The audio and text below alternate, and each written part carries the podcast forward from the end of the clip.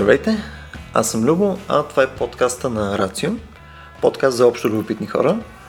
Каквото я значи това.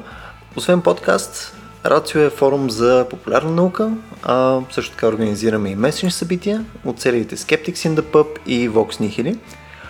Тук ще чуете по-неформални, а понякога и неподготвени, даже може би в повечето случаи неподготвени разговори, свързани и вдъхновени от наука. Всичко това през призмата на абсолютния лаик, случая аз и интересни събеседници, практически всички останали. Слушайте първия ни опит за такъв подкаст. Ам, ако трябва да съм напълно честен, това е по-скоро третия опит. Ам, обърнахме реда на обработване, рисковете на неживото предаване. Днес ще си говорим с Стоян Ставро. Стоян е доктор по гражданско и семейно право, доктор по философия, също така не е истински доктор. Основател е и на Преизвика и правото, а заедно с него започнахме и серия събития. А, събитията са насочени към развитието на науката и различните етични и философски въпроси, проистичащи от нея. За да ви дам малко повече контекст за Стоян, ще ви споделя любимия цитат от него. нека, нека се подготвя. Бясно препускащата наука рядко се съобразява с дигнатия показалец на етиката. Та, да. Само с аудио няма да видите колко пъти размаха показалец в рамките на разговора ни, но със сигурност ще го усетите. А, за малко ще ме олей с вода, така че това се случи. И сега представям ви Стоян Ставро. Та така, а, пак, пак ще записваме неща. А, този път с Стоян, Стоян Ставро. Стоян, здравей. Здрасти, здравей. Ние с тебе си говорим вече от близо час, вече е седно тук, що те виждам. Да, странно малко. Добре, а, ние с тебе в последните няколко месеци по някакво странно стечение на обстоятелствата започнахме да си говорим много за неща а, и, и все за някакви такива леко абстрактни и леко такива спорни а, теми, които не задължително са в или в първиото на, на наука, или в първието по-скоро някаква етика и право и така нататък. А, едно от нещата, които направихме е един ивент в грамофон преди колко вече, преди две седмици mm-hmm. някъде, а, където говорихме за престъпленията на ума, мисля, като една по-обща тема. Обаче накрая ти ми се измъкна по един много по-дъл начин. Нямаше време. Да кажем. Може да продължим евента с още един час. А, но а, накрая ми се стори, че наистина оставихме една тема, която беше много, много секси. А, оставихме една тема, която беше свързана с достоинство. Или по-точно ти използва достоинството като, а, като точка, от която, която ти оправдава нещо, което аз не бях напълно съгласен. Смисъл, ти, ти го каза да, но заради достоинството ние не можем да правим хикс и хикс. Mm-hmm. интересно ми е да видя точно какво имаше предвид. Мисля и какво ти дефинираш в достоинство като цяло. Mm-hmm. Достоинството всъщност е точка, около която са се блъскали, доста неща са написали, много философии, защото много хора са мислили върху тази ключова дума достоинство и това не е нещо физическо, то не е част от физическия свят. В този смисъл то не е нещо, което може да изследваш, не можеш да го вкараш в лаборатория. А, и да го изследваш по начина, който науката прави с много други феномени от физиката и от физичното ниво.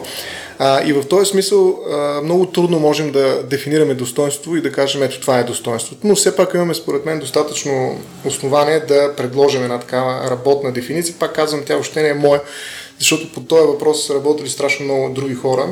И аз бих се доближил, може би, до една перифраза на Кант за достоинството или във връзка с достоинството е именно това, че достоинството е това, което ни прави ценни сами по себе си. Тоест, един човек е носител на достоинство и то на неотменимо достоинство, нещо, което сме се борили години наред да го направим, защото е ценен сам по себе си. Защото има собствена ценност неговото човешко съществуване, неговата човешкост е ценна сама по себе си. Той никога не може да бъде използван само като средство, а винаги и като цел. Е, един от императивите, един от формите, една от формите на, на Кантовия императив. Е, винаги и като цел, не само като средство. И в този смисъл а, достоинството е една виртуална добавъчна реалност към нашата физиологична и биологична реалност, която ние разпознаваме в рамките на отношенията помежду си като така и казах на нашето събитие, като своеобразна социална валута. ние плащаме в отношенията помежду си винаги тази валута достоинство. Тоест, ние се отнасяме към другия с това, че той е ценен сам по себе си и очакваме той да ни върне по същия начин такова отношение, че ние сме ценни сами по себе си. А, това е една много сериозна защита, която в правото в един момент е довела до появата на правата. Там се казва, че достоинството е прабабата на правата. Ние имаме права, защото сме ценни сами по себе си.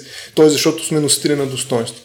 И в този смисъл достоинството действително е един много сериозен кос, който правото и изобщо етиката играе срещу а, опити да се правят някакви неща, които могат да се правят, но не трябва да се правят.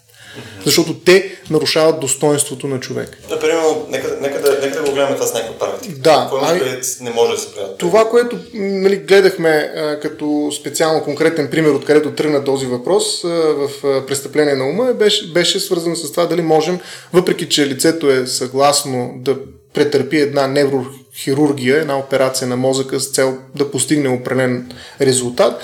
Закона забранява това. Закона за здравето забранява а, извършването на такива медицински манипулации, въпреки че лицето е съгласно. То е съгласно, готово е да се подпише при всякакви условия, свидетели, да се провери неговото състояние и така нататък, дали го взима автономно, доброволно и прочее, но въпреки това закон не го позволява. По същия начин дадахме примери, че закон не позволява да си да искаме от някой, той да се задължава спрямо нас, да ни отреже едната ръка, единия крак или да извърши такава телесна модификация, която е свързана с нанасене на тежка или средна телесна повреда. Тоест, съгласието на пострадалия при една тежка или средна телесна повреда не води до отпадане на наказателната отговорност на лицето обикновено лекар, който му е помогнал да извърши съответна телесна модификация, въпрос, който се поставяше като проблем и при смяната на пола, нещо, което в България се случва, и съдебна практика по този въпрос.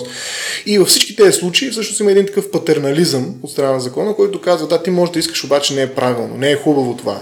И колкото и да са съгласни, а, ние не допускаме тази форма на, на договаряне, защото тя противоречи на човешкото достоинство. Сега въпрос е как по това нещо, в крайна сметка, противоречи на човешкото достоинство. Какъв е проблема аз да ходя с една ръка, макар че няма причина, поради която да я отрежа? Да, в смисъл, добре. А, в, в този случай, рано това, което казва закона е практически, че човек, самата личност няма прек контрол върху собственото си достоинство. В смисъл, ти, равно, ако ти забраняваш на някой със закон да направиш шик с тялото си, ти практически не, не, не, не потъпваш ли част от правата му, които са свързани с това? Ай, това е един от основните, между другото, аргументи за това, че може ли част ли от свободата ми да се откаже от свободата си, част ли от достоинството ми да се откаже от достоинството си. Нали? Дали това а, самоунищожаване на самото достоинство и на самата свобода, нали? може аз да се откажа от свободата, да стана роб. Не е ли това висша форма на свобода? Не е ли висша форма на, на живота да се самоубия? Нали? Не е ли висша форма на достоинство да кажа, че не искам да ме третират като достоен?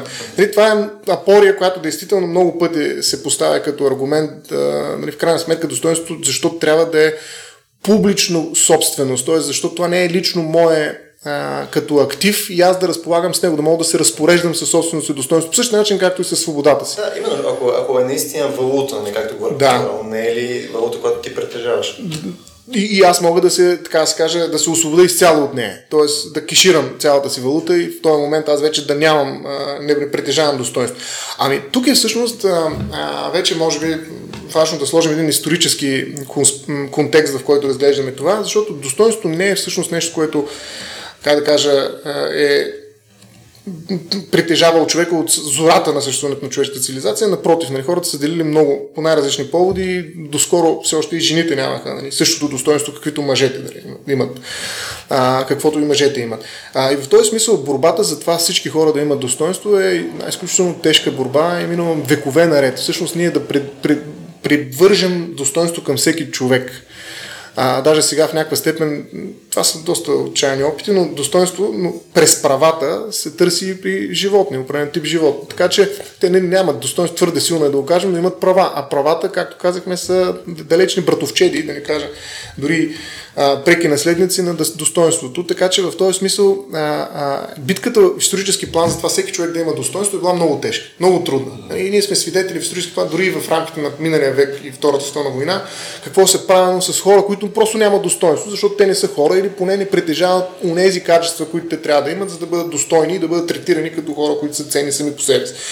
И в този смисъл достоинство в един момент се е превърнало в част от политиката, не в индивидуалния, част от индивидуалния живот и от индивидуалната собственост, имущество, да го наречем дори, на, на, на човека. Тоест, всяка държава, която държи на своите граждани, признава това достоинство безусловно на всеки един субект. Още като се родим, в банковата ни сметка ние имаме един депозит от достоинство, който е неотчуждаем и който е абсолютно безусловен, т.е. той не зависи от нищо. Нали, на три дена едно дете, какво достоинство има? Нали, ще каже, няма, то има достоинство. Това е част от неговата а, е, позиция в тази държава. Като човешко също, като граждан, той има достоинство. И то не може да му се отнеме. И то е толкова важно, защото толкова много сме се борили за, за него, за да не се превръщат нали, отношенията между хората в касапница, че ние трябва да го осигурим независимо от моментното желание, воля и така нататък на лицето, състояние и така. То, тоест, то може да изпадне в някакво безсъзнание. Човек без съзнание също има достоинство. Човек, който изпадне в някакво психично заболяване, в който даже не знае кой е и не, няма представа къде се намира, също има достоинство. Той не може да бъде просто стоен да спи, да речем, на земята. Той трябва да бъде да се отнасяме към него като към пациент, с всички права на пациента, с достоинство на човечеството и прочее и прочее. Той няма никаква представа да се намира в момента.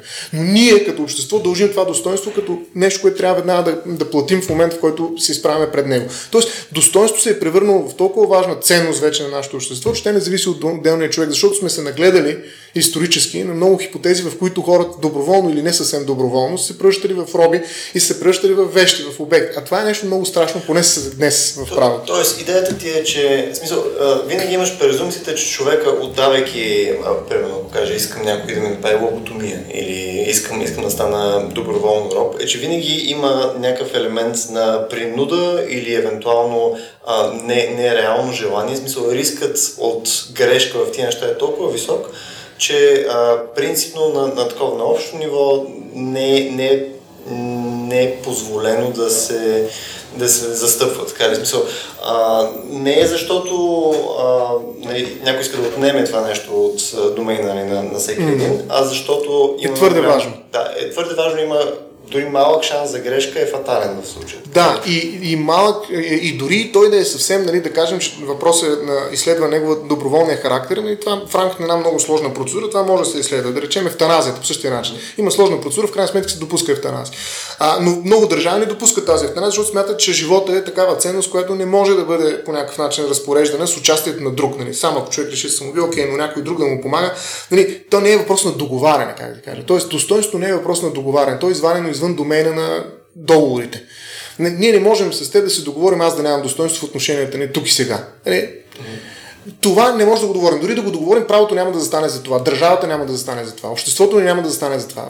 Имаше един случай в Германия, един едеше друг. Не. Беше по интернет попитал, има ли някой, който иска да го изяме, той дойде и го изява, го в хладилника и така нататък. Ето, един, те могат да го направят, но след това той беше осъден. Беше направен филм по този случай. Uh-huh. Но той беше осъден и беше и влезе в затвора. Има песен на Рамштайн да, да. да. Ето, нали, няма, така, как, не, не, че няма проблем, но могат да го направят, но правото държавата няма да застанат за това. Те ще приемат, макар че това е било акт изцяло със съгласието на всички участници, нали, той не е бил окей okay с държавата. Той не е бил а, санкциониран, в смисъл такъв не е бил подкрепен. Държавата, е казала, това не може да се договаря между вас.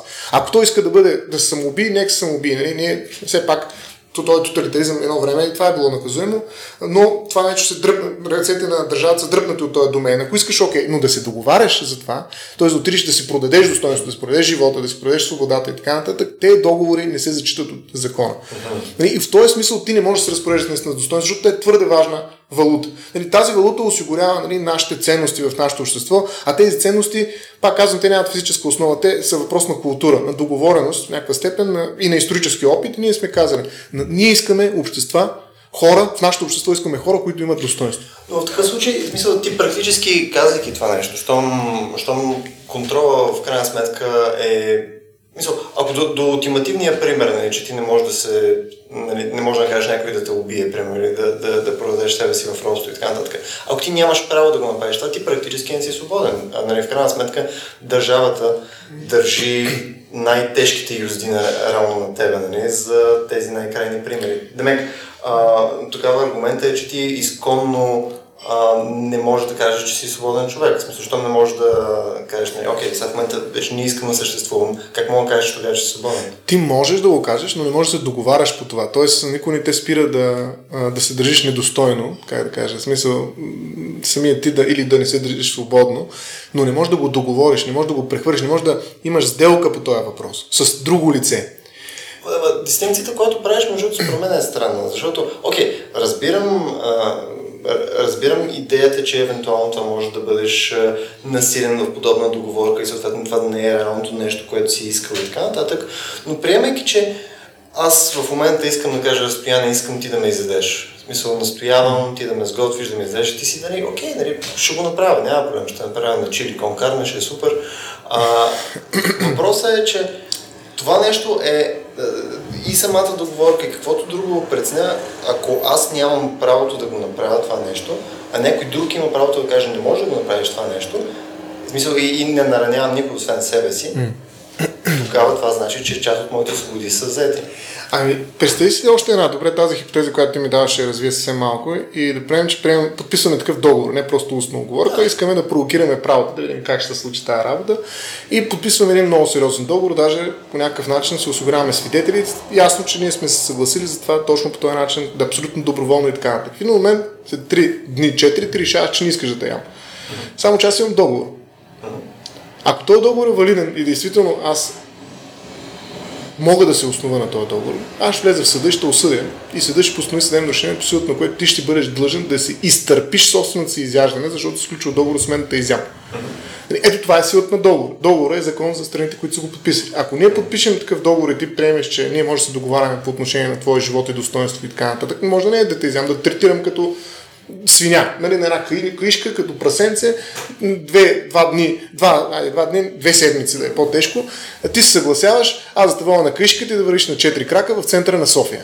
Нали, облечен по определен начин и грухтяйки, нали, за да мога аз да изглеждам екстравагантно в очите на хората, които минават. И подписваме договор. Аз ти плащам за това. Не е малка сума, да речем. И в тази договорка, ако ти не виждаш проблем, т.е. ти си се разпоредил с достоинството си, аз трябва да те накарам да го направиш това нещо. Тоест, този договор аз мога да го вкарам съда, и по някакъв начин, примерно чрез частна средна изпълнител и така нататък, да те глобявам, ако ти не го правиш. И до края на живота ти да си обвързан от това задължение. Не е ли това въпрос на до голяма степен на формирането на договора? Обаче, ти лесно можеш да кажеш, окей, това е нещо, което кажем, ти ме наемаш за това нещо. Да кажем, ти ме наемаш за аз да съм твоята свиня в uh, центъра на София по Витушка. Mm-hmm. И просто единствената схема, по която нали, това нещо се отменя е с текущо uh, отказване от договор. Мисля, аз мога да кажа, че с текущо предизвестие, веднага от рамките от една минута, аз мога да се откажа mm-hmm. по всяко време от този договор. Да, това обаче веднага обесвилва смисъла на този договор. Не, договора идеята е да мога да разчитам на него. Иначе, ако не мога да разчитам. Договора също е въпрос на това, че ти може да го правиш изобщо, че аз съм ти отдал правото да го Така, да сега това, това вече се не се превръща толкова в договор, колкото в освобождаване от отговорност. Не. Нали, ако някой, нали, вече това не е договаряне само по себе си, защото аз не мога да накарам да си изпълниш своите задължения, ангажименти по този договор, но аз пък не, не нося отговорност, ако някой тръгне по някакъв начин да предявява прямо ме, включително и държавата, а, претенции за това, че съм направил нещо лошо. И няма вреда, както казваш, нали, това е действително една мантра в правото, няма вреда, няма проблем. А, сега обаче а, има как да кажа, има различни степени на вреда, има една по-абстрактна вреда, действително, срещу която възстават много либертарианци, изобщо съвремени либерално мислещи а, хора. Това е вредата спрямо определени ценности в обществото, за което става въпрос. Достоинството е такава ценност, която ние не трябва да позволяваме да има хора, които се третират като прасета в центъра на София. Независимо от съгласието на коще, на, дори и на мнозинството. Но не може да се вземе закон, Тоест да, да седнем да гласуваме всички софиянци и 59% казват, че няма проблем с това. Обаче има едни, дори и да са повече, 99%, има 1% хора, които обаче не са съгласни с това.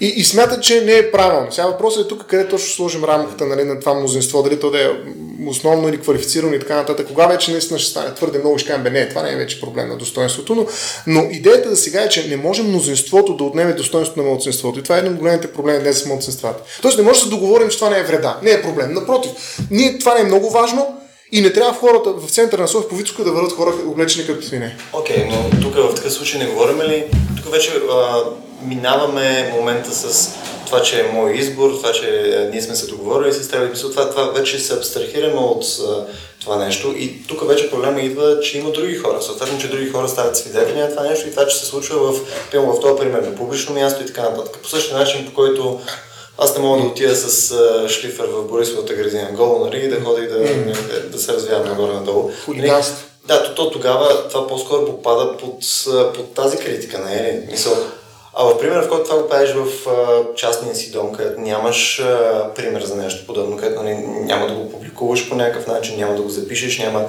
да се покажеш на прозореца как те едат и така нататък, а, тогава какво е същата... Мисъл, какви са мотивите в такъв случай на обществото да го забранят? Когато то директно не вреди на, на, на, на Няма добрия вкус. Демонстративен характер. Абсолютно. Ами да, всъщност това е, е важно, важно разграничение. Е, този случай, когато го правиш публично, разбира се, има елемент на демонстрация, на провокация, което превръща това поведение в хулиганска проява, както нарича наказателния кодекс. А включително ако отидеш гол, нали, няма вреда. Напротив, ако се съблече някоя актриса, всъщност даже ще има и полза за някакъв. А, така че вредата там е. Но въпросът е, че това е някаква провокация, която нали, съдържа в себе си опасност за обществото, защото ти провокираш някакъв ред. Редът е много важен за нас. А, да, това е така. Това е значително по-окоримо ще ако това го направиш публично, отколкото в частния си дом. Но а, залога е твърде голям, за да го допуснем това да се прави на скришо, на тъмно. Особено когато пък ако те изям, това няма как да остане в рамките на, на, на, на, на, на дома ти. Нали? Защото ти ще излезеш като труп от този дом и аз ще трябва държавата ще трябва да осигури нали, било то погребение, акт за смърт, така. Това е публичен акт. Смъртта ти, колкото да си говорим, не остава в рамките на къщата ти. То е, то, то, тя настъпва за цялото общество. И тя трябва да го, и обществото трябва да го признае. Или трябва да го опише, да го най-малкото бюрократизира и така. Смъртта ти не е личен акт. Причина за смъртта гювеч. в този смисъл, нали, а, а, има актове, които да, може би в рамките на семейната а, среда може да допуснеш съпругата или съпругата и да се държи недостойно с теб. Нали? И това няма да е кой знае какъв проблем на обществото. Това, че те обижда, че това те нагробява, не е проблем. Нали? В крайна сметка семейство, те имат там различни отношения, в които може да допуснем нали, усмиряване на тази голяма догма на достоинството и да кажем, че могат да се обиждат помежду си, не е проблем. По същия начин, ако ти обидиш някой и той те върне обидата, така наречената реторсия, ако е свършите до там, няма проблем. Защото се случва. Да, няма проблем, няма да наказват никой. Тоест има компромиси. Обаче има моменти, в които, ако достоинството по такъв начин е преодоляно в отношенията у прени хора, че това настъпи някакъв много тежък резултат, някой е изяден, някой е превърнат в куче, трети е по някакъв начин сведен до, до, до обект, предмет, но, но, но по един траен начин, това се вижда в обществото, това вече е провокация, само по себе си, дори и да не е направено в центъра на София. А достоинството има, освен тази защитна функция, нали, това е нещо като увивка около човек, която го защитава, дори от самия него, а, дори от самия него го защитава. Тя, освен тази защитна функция в името на човека, има една много важна функция за самото право, за реда. Този субект, за който си говорихме в престъпление на ума. Правото много разчита на това, че има субекти, на които може да възлага определена отговорност. Ако ние приемем, че човек не може да носи отговорност, не е свободен, няма контрол върху поведението си и така нататък, нещо, което се приема в един наказателен процес може да се приеме, но води до освобождаване от наказателна отговорност. Ние ще се окажем в една а, среда, в която ние няма какво да правим. Правото няма какво да прави тази среда. Ако аз не мога да разпределям права и задължения и да разчитам и да изисквам от тези хора, на които съм разпределил тези права и задължения, те да се движат автономно и да бъдат свободни, аз по никакъв начин не мога да го гарантирам ред. Тоест никоя държава няма да разчита, няма да заложи такова право. Право, което няма субекти. Целият смисъл на нашите общества разчита на това, че има субекти, които са точки на въздействие. Нали, това е, нали, както ако използваме нали, метафора, включително за лост, опорна точка и така нататък, на правото му трябва тези точки. То опор, лостовете са правните норми. Те са неща, които може да се измисли. Но опорните точки са нещо, което трябва да завари някъде. И то много държи на тези опорни точки, за да може въздействайки върху тях да постига определен резултат. И то ги постига. Факт е, че изключително а, направо за мен е изумително колко, колко ефективно е правото. Нали, като си представя колко свободни са, колкото независими, неадекватни, неавтономни, може да твърдим, че са хората, в един момент правото постига ред, който е очудващо добър. Нали, и се чудим как става това, ако никой не е свободен, никой не може да поеме отговорности. Това става по някакъв, може математически да го обясним сигурно по някакъв начин, но за мен правото минава много добре, много сериозно през субекта и успява да разчита на субект. И сега този субект се изгражда чрез достоинство. И аз тук искам това, което си подготвих преди после от Скинер, отвъд свободата и достоинство, две, три изречения всъщност. Виж как достоинството е свързано с свободата и как то се използва от правото и от държавата да конструира субект. Ето какво казва Скинер в тази своя книжка Отвъд свободата и достоинството. Признаваме достоинството или ценността на човека, когато когато му отдаваме почет за това, което е направил. Почет за това, което е направил. Количеството, което отдаваме, това е много интересна формула, дори математически, е обратно пропорционално на видимостта на причината за неговото поведение. Колкото по-неясна е причината за неговото поведение, се оказва, толкова по-голяма почет има човека. Сега ще го обясня съвсем малко, само още едно изречение да кажа. Ако не знаем защо човека действа така, както го прави, предписваме поведението му на него самия. На него самия. Сега това е по някакъв начин противоречи на това, което аз казах, но се опитам да а, обясня защо всъщност е точно също това, което казах. Всъщност той дава примера с а, хора, които светци, да речем. Или хора, които нали, наистина са много почитани от определени общности. Исус Христос. Той е почитан за това, защото той е направил нещо, което никой може да обясни. Защо за Бога ще да се разсмеш на един кръст за едни хора, които така иначе нямат да зачитат, така иначе нищо няма да постигнеш така нататък. Каква е рациото в това нещо? Къде е рациото? Къде е рациото на Васил Левски да услужава на държава, при че ще умре? Нали, от гледна точка на себичния ген на Докинс, това е пълна... И може би ще намерим някаква далечна, но това по-скоро е рационализация, това не е рацио. Нали, тоест, тук съм готов да поспоря, но да, да. да. Да, и в този смисъл, нали, когато не можеш да видиш, нали, казваш, той го прави за някаква, някаква ценност, нещо, което не е прагматично обосновано сега и тук и сега, той човек има достоинство. Той е той трябва да заслужава уважение. Ние трябва да го почитаме, трябва да го уважаваме, защото той го направи заради самия себе. Скинер, разбира се, е много голям противник на достоинство и на свобода. Той затова го изказва по този начин, защото той смята, че това нещо ние трябва отдавна да изминем този път отвъд свободата и достоинство. Обаче къде отива този път? Той не обяснява къде отива, защото според мен отива в една задънена улица. Нашето общество просто няма как да съществува отвъд свободата и достоинство. Нали? Това е много хубаво, аз много харесвам това, което е написал, начинът по който го е написал, но но ако действително ние тръгнем минем отвъд достоинство свободата и кажем, че всъщност това са глупости, за които нали, ние тук сега някаква игра играем на достоинство, на достоинства, нали, всъщност се оказва, че всичко, което правим е една игра и всъщност няма никакъв смисъл. А ние сме човешки същества, които търсят смисъл. И достоинството е много важна част от тази процедура по търсене на смисъл, защото тя, а, как така, а, вковава субектите в средата и ги превръща в точки. Ги превръща в нещо, което все пак може да подредиш. И достоинството а, а, когато ти дам достоинство, това означава, че аз приемам, че ти си свободен, приемам, че ти можеш да носиш отговорност. И това всъщност се крие в това изречение, че един достоен човек е човек, който може да носи отговорност, който това е една друга, но малко по-различно от това, за което се говорихме, а, плоскост, в която разглеждаме понятието за достоинство. Защото едното достоинство на човека по принцип, нали, което го защитава от всякакви а, инструментализации. Друго е достоинството като качество, което ние изискваме от всеки човек, за да може той да носи отговорност, за да бъде пред, а, субект на почет. Значи всеки човек трябва да, да се държи достоинство вече, да се държи достойно, не просто да има достоен валута, която е депозирана в неговата банкова сметка в момента, в който се даже и преди това, при зачеването има много интересно. Тоест имаш и характеристика, която определя. Да, искам от тебе да си достоен. Ти си достоен. Ти, искаш, не искаш, ти трябва да си достоен. Това вече не е право, както предишното достоинство. Не е право никой да не те закача, така да се каже, или пък да те уважава и смята, че си ценност и ценност сама по себе си. Но тук вече имаме езика. Тоест, достоинство не е въпрос само на право, на възможност, на удоволствие, на обезпеченост, което нали, кажа, що не е право, що не може. Достоинството е и изискване, то е взискане. Ти трябва да можеш да се държи достойно. Сега, тук, тук може, може да се спори какво означава да се държи достойно, но това да се държи достойно означава да се държи човек, който може да бъде причина на собственото си поведение. Разбира се, много хора имитират това. И има много големи сериозни провокации към това дали човек може да бъде причина на собственото достоинство реално, но всъщност нашето общество изисква човек да се държи като причина за собственото си поведение и да поема отговорност. Това е достойният човек. Достойният човек е човек, който прехвърля. Ами аз се родих така в такова семейство, ами аз имах проблеми тук с това, ами то така се случи. Добре, е, смисъл, да. а, мен тук това ще ми е полезно, ако успеем да го вкараме в а, някакъв практически елемент. Mm-hmm. Защото а, отивахме доста към абстракцията за какво е ти да си достоен човек, какво е това да притежаваш достоинство като валута и така нататък. Но избягахме от този момент, който мен много ми хареса, специално покри практиката. Тоест, а, сега поправим, ако съм забравил къде бяхме стигнали преди с а, а, примерите, но бяхме оставили един пример, където е окей okay да, да правиш определени неща навън, не е окей okay да правиш същите неща в а, дома си. Mm-hmm. Okay. А, но, но ти ми казваш, че пълно конкретно а, по първата дефиниция на достоинство като валута и нещо, което е неотменяемо дори от тебе самия, нали?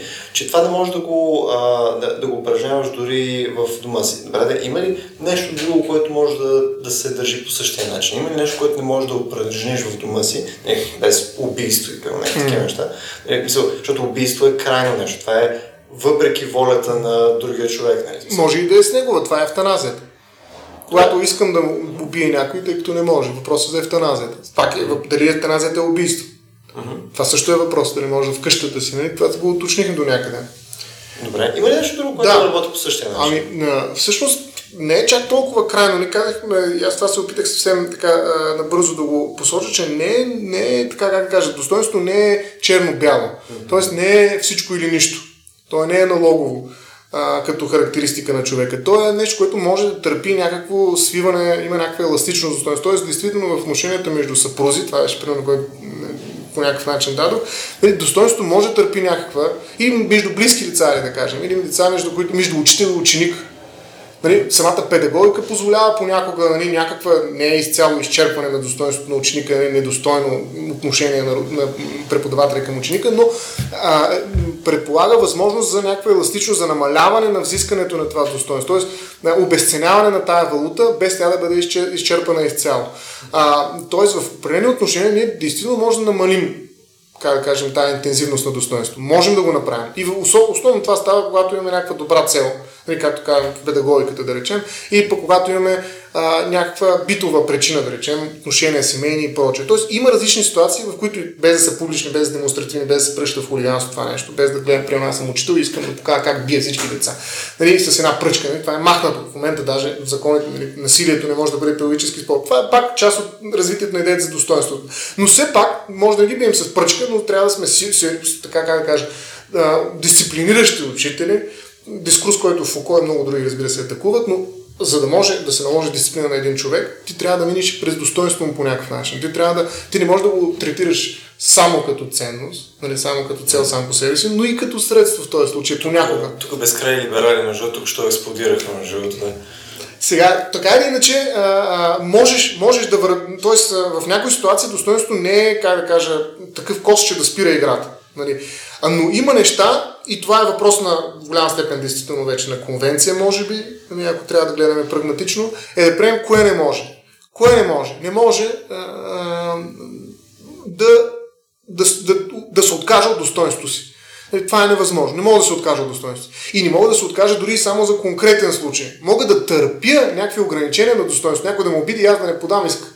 Между другото, обидата е престъпление от частен характер. Не, няма да те преследват, ако това, който не се почувства обиден, не подаде нали, частна жал, а, тъжба. А, тоест не, не започне производство. Но а, има моменти, в които вече достоинството, как да кажа, е залог за цялата общност. И в тези случаи са примерно случаите, в които някой се откаже окончателно и каже, колкото искаш ме обиждай, аз няма да поемам, а, никакви действия няма да предприема спрямо тебе и да се задължи едва ли не за това нещо, да се откажа за бъдеще, че аз нямам проблем с това да бъда третиран не като човек, а като някакво животно. Това вече е нещо, което няма да допуснем. То, защо? То няма, пак казвам, то няма някаква физическа първооснова. То е свързано с а, структурата на нашата социална реалност, на, на отношенията между хората. Това е много странно, защото реално аз това, което получавам от тебе като идея е, че самата концепция за достоинството е ужасно в крайна сметка в силото. В смисъл, някои неща са просто окей okay, вследствие на, на, на практика, примерно учители и така нататък. Други неща не са окей, okay, защото някой казва, че по-скоро това не е окей, okay, защото окей. Okay. Ами... В смисъл, не, не, не, не, виждам някаква... Много нюанси. Някаква структура, разбираш ли, защото... Ами... В крайна да. сметка, а, ти знаеш, ние преди сме си говорили в някаква степен с тебе а, за, за право нали, като цяло. А, нали, аз го виждам доста по-систематично, доста по- а, доста по-механистично, нали, смисъл, а, ако това, тогава хикс, нали, смисъл, а, нещо, което потенциално би било описуемо, тъй, по начин, по който децика може и роботът по някакъв начин mm. да те съди. В смисъл, ти може да имаш нали, а, перфектния съдя, който нали, може максимално максимално честно да се отнася към всеки един случай, максимално несубективно и така нататък. Но по начинът, по който ти ми обясняваш в момента това, а, то, то е в, в момента изисква някаква доза субективна преценка на всяка едно от тези неща. Да. Аз, аз, аз това съм фундаментално не окей. Okay. Ами, значи, механистичният подход в правото може би изглежда така само преди един пръв поглед и то отстрани, и то доста отстрани. Правото никога не е механично и всъщност то самото създава такива празноти в собствените си схеми и системи, за да може там да се включи човек. Затова превръщането на един робот в съдия всъщност е почти, да не кажа категорично утопия, а, и, и то антиутопия, защото това би решило правото от неговата основна същност, а то е взаимодействие. Значи колкото и да е проблематично, това и за много юристи, между другото, правото е дълбоко субективно. И това е добре. Защото ако нямаме човек, който да прецени конкретната ситуация, за да може да приложи нормата, която иначе изглежда механистично наистина, ако то в противен случай, тогава правото става ужасен феномен. Това е по-страшно от фашизма. Е, ако ние нямаме човек, който да прецени, че тази правна норма трябва да се приложи по определен начин в определена конкретна ситуация и не разчитаме на този съдия, за това, че той ще бъде и човек в рамките на този процес на прилагане на правото и ще декодира, ще интерпретира нормата като човек, ние аз лично, айде да не, да не говоря от всички, но аз лично съм изгубил вярата си в правото, в такова право. И смятам, че правото никога да. няма да бъде по този okay. начин. Нека да отново да работим с пример. Нека, да. нека, нека, нека, да си представим защо един случай, конкретен случай, mm-hmm. може да, нали, да, да, да си представим, защо такъв случай не би работил, ако имаш някой, който изцяло буквално само чете. Ами, а, да, веднага този форм, формализъм. Примерно на тези неща, които осигуряват такива, както ги нарек, празноти в правото, т.е. умишлено съзнателно създадени такива дубки, в които може да влезе човека, се наричат относително определени правни норми или понятия, включени в правните норми. Да речем, добри нрави. Ето е договор, който ние изключваме с теб, за да вода аз на книжка в като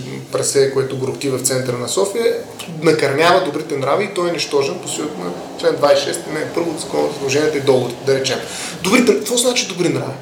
Как ще преценим, че един договор накърнява добрите нрави? Много юристи се бунтуват и казват, а, това са глупости, това, това не е право. Това са... Ние бягаме от правото. Но, ма защо бягаме от правото? Правото само е преценило, че в някой случай трябва да избягаме от него и трябва да разчитаме на човека, който стои зад него. На добрите нрави. Какво означава да накърнява добрите нрави? Или да противоречи на човешкото достоинство? Достоинството е именно такова много богато в интерпретацията с понятие, което не може да се редуцира до механичен Добре, окей. Okay. на дефиниция. Но, нека, нека само и, да, пример. да не от това. Да. да. Има пример, който нали, се, се абстрахираме от достоинство и да. добри навики. Да, да, да видим просто пример, нещо, което е малко по-лесно. Който си говорихме също така за използването на канабиса, да речем. Нали, може да бъде използван канабиса за медицински цели или при условията на така наречената крайна необходимост. Тоест аз списам много голяма болка и поради тази причина сключвам сделка за канабис, с която, който ще ми помогне в този случай да преодолее тази своя неразположеност, не болка голяма. Обаче закона казва, че употребата на канабис, нали, без да го цитирам съвсем точно, да плюс това не съм специалист по наказателно право, но все пак давам този пример, което е голям риск за колегите юристи, но, а, които ме слушат, но така или иначе а, там казва, при, при крайна необходимост няма да го наказваме, защото действително на лице е такава ситуация, в която това нещо не трябва да бъде наказано. Сега въпрос е, какво означава крайна необходимост? По същия начин. Ето още едно такова относително напред, като добри нрави. Същото. Е. Значи има много, най-важните понятия в правото са черни дубки. Те са а, може да мислим много върху тях. Това прави един юрист добър юрист, когато убеди нали, в тази ситуация хората или поне успее да аргументира себе си. Какво означава крайна необходимост? Ако аз кажа, първо, тук няма крайна, крайна необходимост, означава да умреш в момента. И така, крайна необходимост няма. Значи, не може, това е престъпление, купил си или колко си грама, значи извърши престъпление за канабис. Това.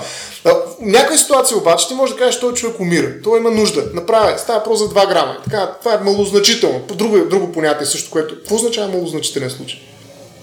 Кой му е така? Да ти измерят колко малозначителен е случай. Те има толкова много случаи. Кой от случаите има толкова много престъпления има? Как да, как да ви дефинирам механично какво означава малозначителен случай? Тук ми трябва мозък. Им, че трябва опитен мозък, човек, който знае за какво става въпрос, влиза в такива ситуации, има огромен субективен опит, знае какво означава малозначителност и значителност, влиза в такива ситуации, знае кога нещо не трябва сега в момента да казваме за това, за друго трябва да казваме за това. Опита на съдята, неговият субективен а, вътрешен свят е изключително важен. И ако трябва да инвестираме при една съдебна реформа в нещо, аз бих инвестирал в това. Защото в тези понятия, които са ключови за правото, там свети правото. Другото е инфраструктура. Правните норми са инфраструктури, тази механистична версия на правото е всъщност една инфраструктура като, като а, водопровода. Не слагаш в една държава и съществува. Обаче някой трябва да пусне вода, трябва да я загрее, трябва да каже къде да отиде и така нататък. Тоест, някой трябва да работи с тази инфраструктура. И това става на тези места, които аз нарекох относително упрени правни норми. Да, това са местата, където влиза човек и казва малозначителен случай, крайна необходимост, добри нрави, okay. достоинство. Добре, значи тук според мен има две неща. Да. Едното е, че а, така наречените там черни дупки, които в правото. Не било то а, нещо, че е незначително, било то нещо, че ти е крайна необходимост. Така, Много такива е, понятия, да. да това, това, основният проблем с тях е, че те са недефинирани. И смисъл според тебе са недефинируеми. Точно така. И това е най-голямото им достоинство. Съм съгласен с това. Не, не виждам защо нещо може да е недефинируемо изобщо. В смисъл, а, примерно, ако мога да кажем, че крайна необходимост в защото предполагам, то се ползва като някакъв бланкет търм за много различни неща. В смисъл, не, не се използва само в случая на а, медицински случаи. Така, mm, така, точно, да, има нещо друго, може да имаш. Сега, по никакъв начин не съм запознат с твоята материя. Не се може да имаш крайна необходимост да не знам, да... Еми да убиеш човек. Да, Ако или, той вижда, че ще се взриви, се взриви и ти можеш да го убиеш. Примерно, да. А, но в такъв случай първо тези неща трябва да, да се направят по-малко къдрави. В смисъл трябва да си малко по-типови по различни направления. Прямо крайна необходимост по линия на а, насилие, по линия на а, отнемане на собственост и така нататък. Mm. Когато са ти вече в, а, в този тип рамки, вече трябва да имаш някакви, ня, някакви граници, които са изменими. В смисъл може да кажеш, че има хик случаи, които предполагам имаш в рамките mm. на практиката. В случаите, където примерно някой убива друг или някой а, посяга на друг или някой взима чужда собственост, допустими случаи, които са от практиката са тези, тези и тези. Те имат някакви характеристики, примерно а, билото е някаква времева, някакъв времеви отсек, билото а, последици, които са измерими и така нататък. Ама, отново, всяко едно от тези неща, а, поне в някакви крайни, а, крайни сегменти звучат а, измерими. Точно така. Звучат като нещо, което е... Да, очевидно в, в този край няма да е окей. Okay. Сега имаш някакъв долен край, не, където е... А, тук в този случай е, е напълно окей. Okay. Мисля, имаш, имаш две крайности. Виж, напълно окей okay е примерно а, са, да си представим най-малко сложния случай. Напълно окей okay е ако стои човек до тебе и ти поради някаква причина ще умреш в рамките на следващите 10 секунди, ако не отрежеш въже, което е около врата ти. И напълно окей okay да вземеш пълно ножа от него и да го отрежеш това въже без, него, без неговото съгласие. Пълно в това нещо са Mm. Не съм човек с най-перфектните примери на света, както виждаш, но а, да кажем, че това нещо е напълно оправдано. Mm. Обаче по същия начин, а, другото нещо, което е напълно неоправдано, е просто виждаш някакъв човек, който в него има а, нещо, просто отиваш, взимаш го, почваш да бягаш си тръгваш mm. и никога, нали, да. просто те хващат. Нали, това не е окей. Okay. Да. И сега, може би между тия двете точки имаш някакви такива, които са малко по-фънки. Нали, пълно имаш а, а, знаеш, че, да, пълно знаеш, че а, по-надолу, пълно по улицата има човек, който а, ще според тебе ще направи нещо, което е престъпно, смисъл на твои познатели, на, там, на твоя роднина и така нататък. Виждаш човек, който в него има някакъв способ, с който ти да го предотвратиш, отиваш, обаче не се е случило точно по този начин, както си мислил, не е имало нещо, което да предотвратиш, обаче човека все пак е бил ощетен. Тоест, това е вече нещо по-къдраво, което нали, е в рамките на тези неща. Окей, okay, но според мен Цялата тази къдравост е изцяло решима в рамките на практика, защото ти имаш някакво огромно количество практика до момента. И а, ти си представяш, че когато аз ти казвам механистично а, решение, а, е, че това е изцяло само като погледнеш закон и той ти казва това е точно по този начин, нали, ако, ако хикс тогава Y. Да, не. Обаче ние може да смятаме, че част от закона са ти и тези практични случаи. Стига ние да може да ги окрупним под някаква форма. Пълно да кажем всичките случаи, които е имало а, кражба на еди каква си собственост, ние може да ги дистилираме и да създадем различни, а, различни прецеденти за всяка едно от тези неща. Така че да имаме... Да, но представи си, ти пълно ми казваш, имаш, имаш един а, съдия, който има ужасно много опити и, и, и съответно е акумулирал а, такова субективно познание на база на този опит, с който може да има добри решения. Добре, а какво според тебе се различава от това да имаш просто един изкуствен интелект, който да може да акумулира всичките тези случаи, абсолютно всички, не само случаите, където съдията е чел или е присъствал на тях а всички, които всички решения са се случили в рамките на нашите записки, които съществуват изобщо, ти да можеш да, да го дистилираш това нещо и да вземеш решение вече на база тях. Защото неговият опит не е субективен. Защото неговият опит на, как да кажа, е ограничен в рамките на информацията, която има, а няма преживяване. Значи, за мен е... Това не е ли минус? Ами, напротив, значи, по някакъв, в някакъв случай е минус. И това са съдебните грешки и така нататък, нали, злоупотребите, а, даването на пари под масата и така нататък. Тогава разбира се, че е минус това. Но в случаите, в които човека има достатъчно добър морал достатъчно добра, как да кажа, в някакъв случай даже и късмет, разбира се, но а, в повечето случаи, според мен, аз бих искал да живея в свят, в който а, субективността на съдията е резултат от неговите преживявания, а не е резултат от кумулирането на определена информация и обработването. Big Data плюс Deep Learning, да речем. Нали, подобен тип подход към правото а, би го превърнал в нещо, което никога не е било.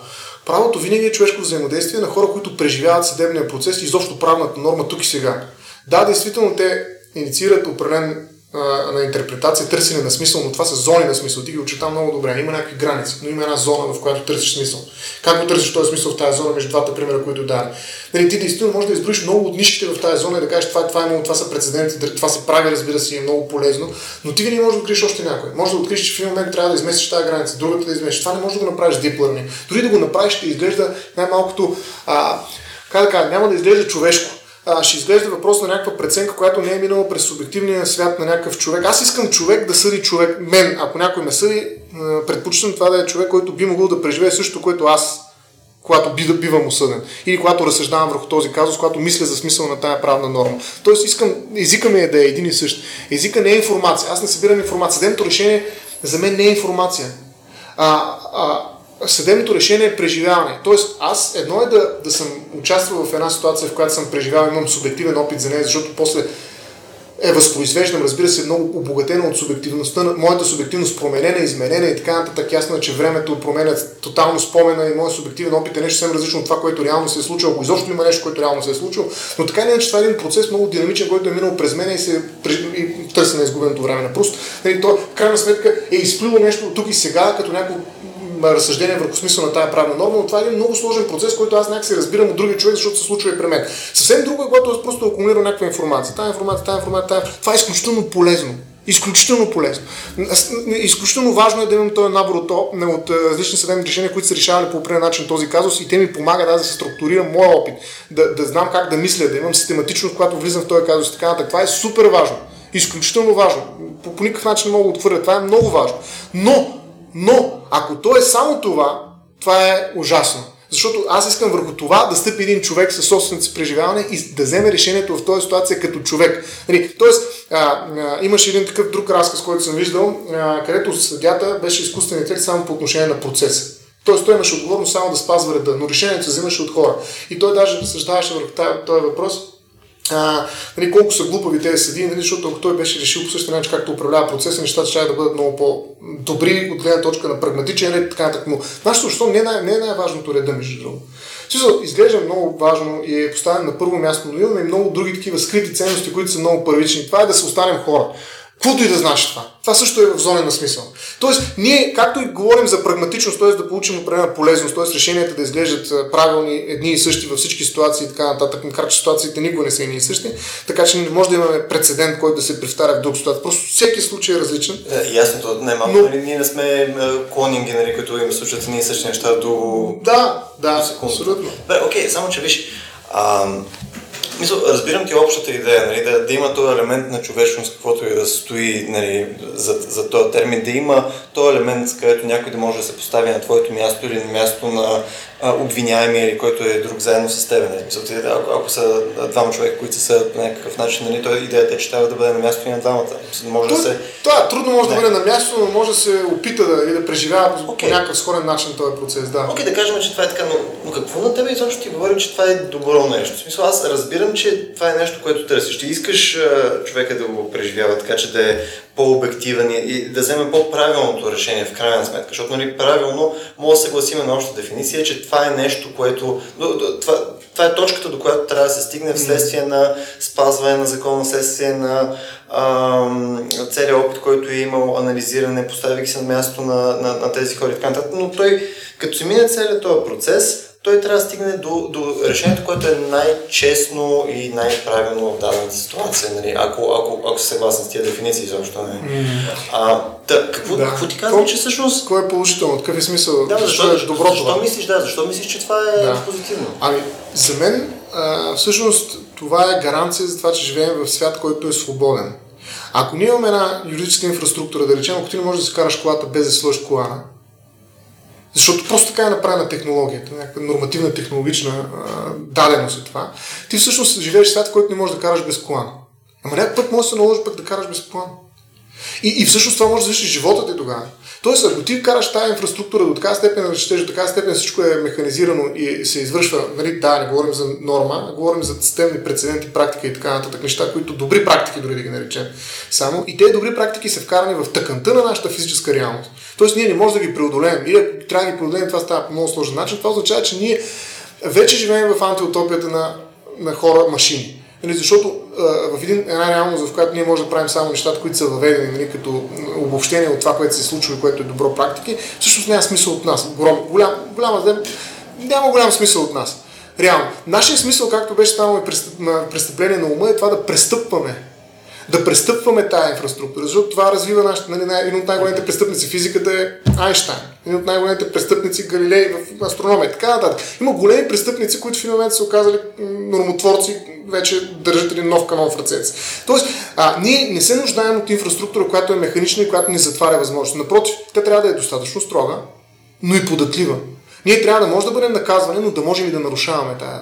И, и съответно, дори самия съдия, което е вече еретична мисъл, Нали, но, но много съдии го правят. Нали, не много, но достатъчно съдии. Това зависи кои. Има едни съдии, които го правят заради пари, има едни други, защото вярват в нещо и те развиват правото.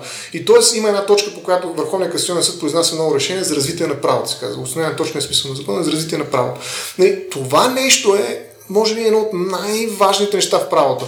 Нали, то действително може би не е толкова на, на, на битово ниво важно, защото в крайна сметка за мен е важно дали мога да завия на червено или не мога. Точка. Всичко е наред. Не мога, мога да караме сега вече. Защото ако всеки може да завия на червено или да върви, значи става страшно. Нали, тук правото трябва да е механично. Тоест има място, където не, и наистина е механично. Нямаме съдия на всяко кръстовище. Нали. Има светофар. И той светва, и сега светва. Ето ви право, което е инфраструктура. Директна инфраструктура. И то е много добре се върши работа. Но има право, което не е такова. И това право ние трябва да го запазим с възможност да бъде престъпвано, с възможност интерпретация да излиза извън границите на зоните на смисъл. Окей, okay, смисъл, да. аз това го разбирам. На, на тебе презумцията ти е, че а, третирайки правото по, първо по този механистичен начин и, и, и по интерпретация изцяло на минали случаи, нали, събирането на резултатите от тях и така нататък, че ти по някакъв начин го правиш самото право става неподвижно, в смисъл правиш го не, не, не, статично, точно да, така. Напълно статично, без, без момент на промяна. Но тук, според мен, това не следва. Според мен. Мисъл, в, в моята глава това не, не работи по този начин. А, в крайна сметка, каква е целта на правото? Нали, целта ти е да имаш първо нали, да, да, да следи а, ред и да, и да се гони максимално след това аз често вече почнах да го ползвам като термин, но да се гони под някаква форма максимум благоденствие. Нали, така, смисъл да, а това проистича от а, справедливост и честност нали, в рамките на тези съдебни решения.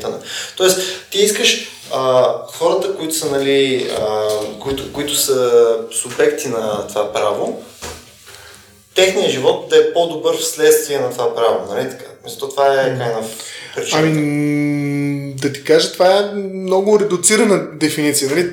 Ти избираш. Okay, да, да, защото може и да не е благоденствие. Има много хора, които се борят за някакви неща, които още не са свързани с благоденствие, обаче имат смисъл за тях. И всъщност никой не е, не е благоден. Примерно, да дам някакъв пример, действително. А, някой се бори за, срещу, климати, срещу идеята за това, че има изобщо промяна на климата, която се тържи на човешкото поведение срещу това. Нали? Тоест, отрича факта, че климат се променя в резултат на човешкото. Защо го прави? Ама това как е с правото? Ами то, той има право да се бори за това. Той има право, примерно, да прави някакви неща, да му се осигури възможност, той, примерно, свобода на, на словото. Нали, той го прави за, за, за благоденствие. Нали, той, той казва, на, на неговото право на свобода на словото, неговото свобода на словото не е свързана с някакво нечие благоденствие. Той може да, разбира се, ако остане език на омраза, ще го спрат, нали, защото има вреда. Но не винаги целта на това, че аз давам опрени права на опрени хора или уреждам някаква ситуация, е да осигуря тяхното благоденствие. Много хора се борят в рамките на тази правна система не точно за благоденствие. Аз не, не, не мога да се съглася с това изобщо. Между даже дори в примера, който ти ми даваш, в крайна сметка на него изразяването на това мнение а, той, ако бъде ограничен от това нещо, мисъл, ако, ако закона беше казал, нали, не, ти не можеш да изразиш свободно мнение, точка, като цяло, защото нали, това е обратното, не ако ти изобщо не можеш да си изразиш мнение, където ти не си съгласен с това, че прямо се топят някъде някакви ледници, някакви неща се случват, то тогава на него това би му причинило нали, субективна лична вреда. Мисля, той е бива ограничен, той трябва да внимава какво казва, нали, той, неговия, неговия живот ще е по-зле, измеримо, отколкото ако той може да го казва това. Тоест тип от благоденствие разбираш не просто на обществото, а индивидуално. Максимално обща, обща дефиниция, която мога да си представим. Не, че ти, а, можейки да правиш а, дадени неща и не можейки да правиш а, други неща, като цяло и обществото ще е по-добре и ти на личностна а, основа, нали, вследствие на всичките норми, всичките уредби и така нататък ще си по-добре отколкото е, без е доста утилитаристично разглеждане на право. Нали, смисъл само но, но причина, да, но има причина нали, това да го правим. На, на определено ниво на правото, да, но на определено ниво. Добре, т.е. с каква дефиниция би се съгласил с цялата, ами, целият ендевър, който да, е право? Нали, so, аз това казвам, че има някои думи, има някои неща, понятия, които трябва да удържим битката си да не ги дефинираме. Или ако дефинираме, да ги дефинираме контекстуално. Нали, такова е понятие достоинство, от което тръгнахме заради което отирахме в правото. Има някои неща, които се заслужава да не ги дефинираме. Тоест, това ни дава възможност да се бием за различни дефиниции, да интерпретираме по различен начин, да се развиваме, да престъпваме дефиниции. Може да ги дефинираме. Това са работни дефиниции, пак казвам в рамките на определен контекст. Просто има неща, в които трябва да удържим противоречието. Ние като човешки същества сме високо противоречиви. Разбирам но в случая смисъл, е, е, ми, ми, се струва, че бягаш от дефиниция без да е нужно. В смисъл, в, мисъл ако, да. ако трябва да кажеш, че... За правото или за, защото за, за достоинство дарахме дефиниция. За правото, нека, нека да се... А, за правото, изкуството за доброто и справедливото. Ето сега ще трябва да дадем дефиниция за доброто и за справедливото. Тоест, okay. виж как а, а... Аз съм окей okay с това, нека, нека да, да то, те, разбира се, не е моя дефиниция. Целзи, това е един а, юрист, древен юрист, който го е дал като дефиниция на правото за изкуство, за, изкуство забележи. Нали, смисъл, това въобще не е правото днес. Между другото, аз бих казал, че тази дефиниция изобщо не работи, но е много красива и тя е една от дефиниции, които трябва да продължат да съществуват. Да. В смисъл такова нещо като изкуство за правото. Какво изкуство има в святкането на светофара, нали, на червено-зелено? Нали? Чак такова изкуство аз не виждам. Ако си в тия кабинки, между другото, може би не знаеш. за тях може да е някаква форма на диджейство.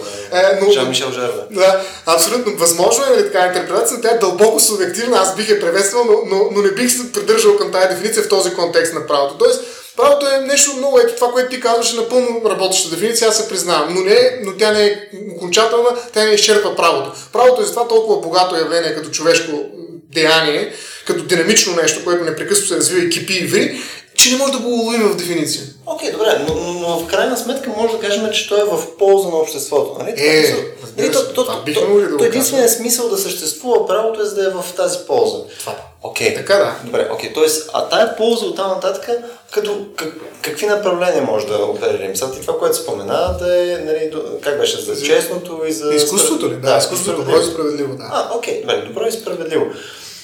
Добре, окей. Okay. Аз всъщност това исках да изтръгна последните 10 минути. Аз много дефиниции може да зададем, но въпросът е дали това се служава точно тая да разглеждаме. То зависи okay, от контекста. Откъде тръгнахме? Откъде тръгнахме? Да. С тебе тръгнахме от това, че а, нали, тебе те притеснява, че при прилагане на процеса по този начин той, самото право ще стане прекалено статично, той ще няма да, е изкуство. няма да има, няма да има надграждането. На... И причината, поради която аз съм не съгласен с това нещо, е, че ако ние знаем, че целите нали, са а, то да е добро и справедливо, Нали? Ние ще търсим начини, по който ние да го направим по-добро и справедливо. С един мисъл.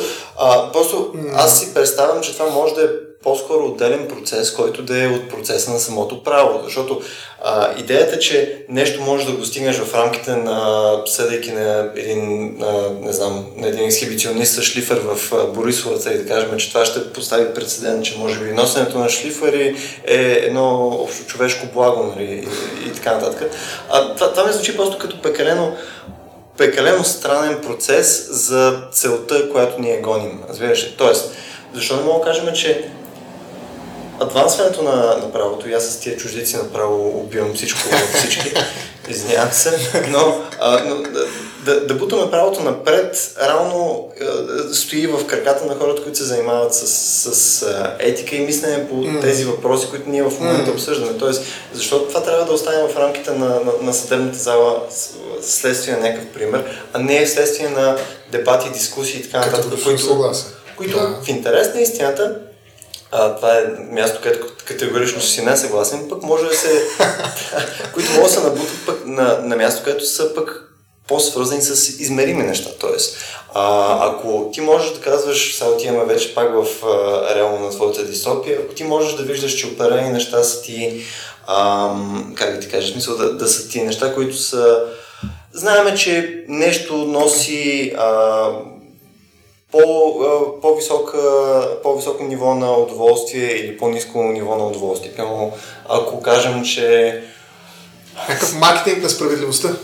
Или на чувството за справедливост. Не, а, ако, ако ние можем да измерваме начина по който ти се чувстваш, било то като негативна емоция или като позитивна емоция, ние можем на база на това да определяме какво е по-добро или по-лошо и как да го регламентираме. Вече сега примерът очевидно ми е избяга, но а, ние можем да измерваме тия неща до някаква степен.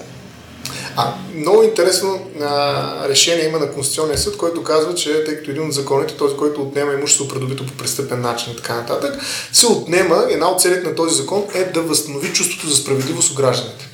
И Конституционният съд каза, че чувство за справедливост като субективно преживяване не може да бъде цел на никой закон.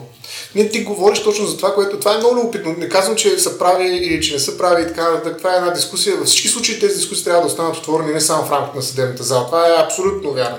Категорично вярно.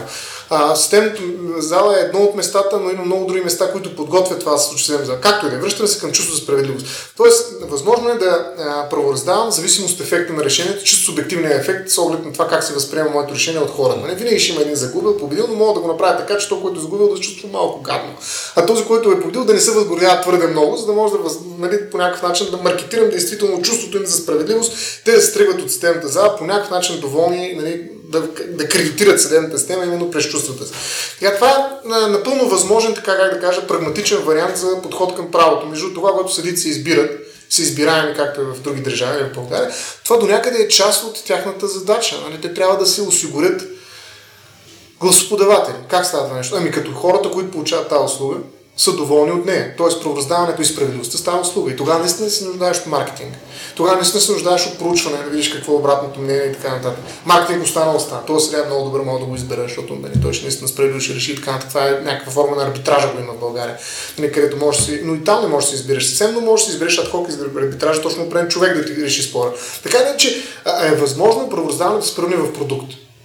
Е, той може да се маркетира по този начин, той може да бъде изследван, той е изключително, като всеки друг продукт, подлежи на всякакви статистики, които могат да бъдат впрегнати, за да бъде увеличена неговата стойност, като стойност на пазара.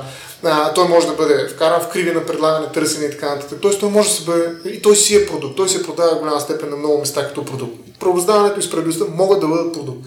Сега, това е една част обаче. Пак казвам, да, ето това богатство искам да, върху него искам да акцентирам и затова държа толкова непрекъснато бягане от дефиниции. Римляните са казали, че най-лошото нещо е да дадеш дефиниция на нещо. И това винаги е най-лошото нещо, защото винаги, си, винаги грешиш. А и те са имали преди някакви особени неща, за не на всяко нещо, но може би това въжи за всяко нещо. Та, а, това е едната страна правото, справедливостта, дори като продукт, аз смятам, че това нещо може да се опакова и може да се продаде. Няма проблем. Въпросът е, че има една романтична версия, която може би виждаш, че аз по-скоро държа към нея нали, като един наивник, а, юрист. А, тази романтична версия, която според мен е развива правото всъщност. Нали? Друг, и то го развива не като продукт, а като едно много специфично, много деликатно, много, така как да кажа, много уязвимо човешко нещо, защото не може да го дефинираме, може да го вкараме. Е, това, което го развива е именно опита то да бъде удържано, както тук казваш, без да има някаква рационална обяснение, нали? без да има видимостта на причина неговата динамика. Тоест, аз искам да запазя една такава своеобразна а, мистичност в правото, която може би няма никакъв смисъл от гледна точка на прагматиката му, но която го прави собствено ценно, която превръща една част от правото в една работилница, за нови идеи, за престъпване и така нататък, за развиване на правото, за търсене нови смисли в рамките на един диапазон, който някъде е очертан, някъде не, но който превръща правото в непредвидим, той може да винаги да изригне като изкуство за доброто и справедливото. Тоест, той, той си е продукт. Той е инфраструктура. То е нещо, което може да вкараме в машина, която да го спазва.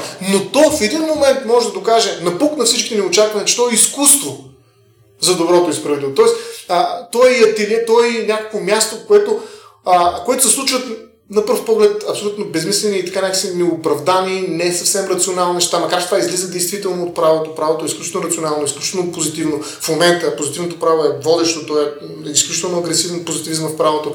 А, то е изключително надменен, даже бих казал, и то е утилитаристично. Това, което ти описваш, е точният портрет на, как да кажа, на, на може би най-видимата част от дефиницията за правото.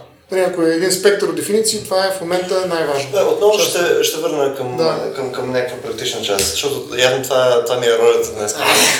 а, ако, ако, Правилно. Да, в смисъл, казваш по някое време, да кажем, правото да изригне като сила за нали, доброто. Като интерпретация, да, да, като изкуство. Като как, изкуство, как, да. Как, как си го представяш това нещо? Ами, значи, сега трябва да влезем, може би, в някаква Супер, правна... А, ми, ако, ако работиш с право, между другото, да, ако работиш с правото, това може да го откриеш в някои системни решения. Това се усеща, когато видиш, примерно, точно не, такива прецедентни решения, които обръщат практиката, които в този момент виждаш, че нещата са ясни, никой не ги успорва и казва, ако ти дам пример, обаче ще объркам, защото те са специфични юридически неща. Не, в момента, може би, трябва да го потърся пример, който е разбираем, но а, а, примерите, които идват, са тежко специализирани, така да се каже, в областта на вечното право, за съжаление, което едва ли ще направи а, обяснението по-леко. Но просто има някакъв, приемало се, че е нещо до този момент по този начин.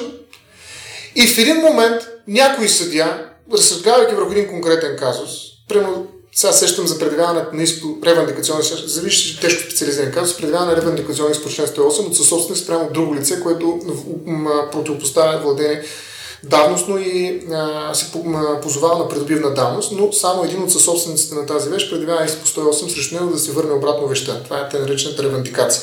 Тоест, до този момент се смяташе, че всеки един от съсобствениците на една вещ може да ревандикира цялата вещ от едно трето лице, което я държи без основание. Или на отпадна основание, но без основание. Държи, владее, владее без основание.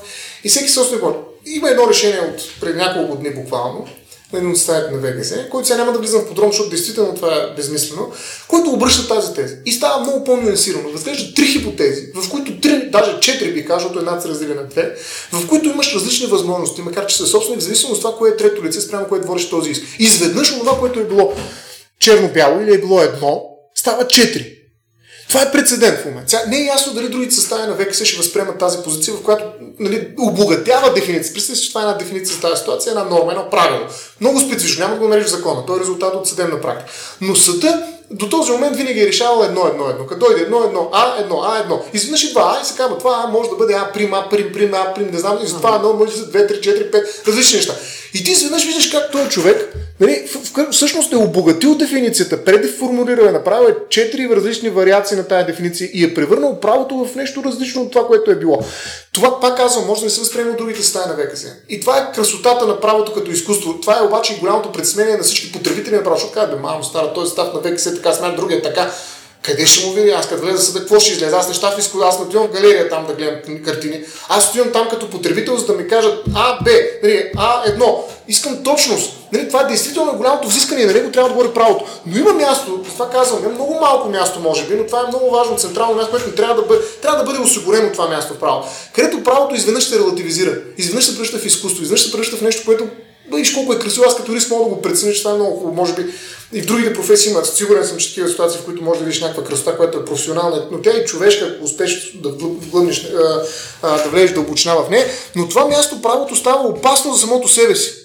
Защото то почва да се множи. Това е нещо като много силно казано, тумор, нали? но той не е такъв, който да унищожи правото. Напротив, той е нещо, което може да обнови правото, защото то, а, самото право излиза извън собствения си, начин, собствения си начин на мислене. Въпреки, че продължава точно тази тенденция. Пак класифицира, пак всичко, но вече по различен начин. Другите стаи казват, не, аз не вярвам в това. Това са хора.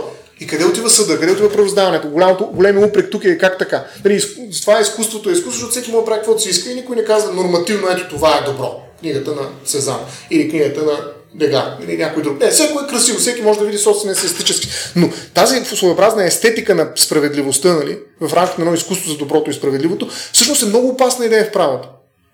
И аз не казвам, че всеки юрист трябва да стане нали, живописец, нали, да, или правописец и така нататък. Просто казвам, че а, на, когато се опитваме да държим правото в една дефиниция, особено в една от най-популярните му дефиниции позитивистични, които са свързани с някакъв резултат, с някакво благоденствие и така нататък, когато се опитваме да го удържим, това е насилие спрямо една част на правото, която е много важна за мен. И в което аз мятам, че ние трябва да инвестираме, разбира се, внимателно. Разбира, в, в интерес на истината не може просто да вземете по една китара и да, да не, да, да, да, да, да не влагаме толкова много а, Добре, смисъл, но, но, но, това отново всъщност отива до, до това, че самото право по този начин се развива, нали? самата Да. законова рамка и така нататък. Окей, мисля, аз съм идеята за справедливост и за добро също. Да, да. Ти, ти просто доста, доста поетично а, го описваш, нали, което е нали, супер. Ами, това е демонстрация на тази част, разбираш ли, в правото, която според мен има своето място и то е изключително важно. Нали, то не е, как да кажа, това не е масовото право.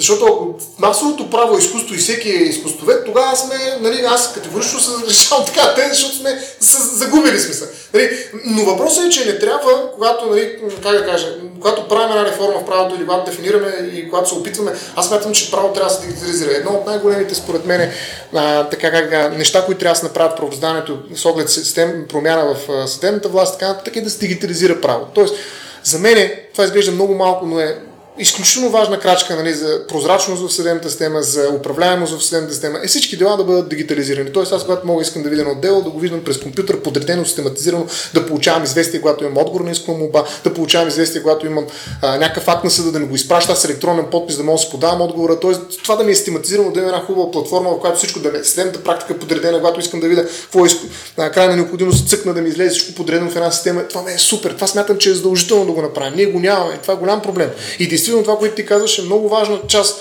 от битката за правото. Нали, да систематизираме право, да го поставим в някакви рамки. Нали, много хора са се опитвали. В момента се бъ- бълва огромна съдебна практика, която до голяма степен е подменя закона в някоя степен, не, не веднъж. И, и, и тази, това обобщаване на съдебната практика е изключително важно. То трябва да се разчете от някой. Тоест интерпретацията му, втората част много важна. Нали, може би това наистина не е на първа инстанция, на втора или не е в същата, същата интензивност, но в един момент трябва да се намеси човек. Тази система не е сама по себе си. Ако властим и направим а, правораздаването АИ, нали, изкуствен интелект, да, тогава рискуваме да загубим правото. В смисъл, тогава действително а, вече влизаме в една...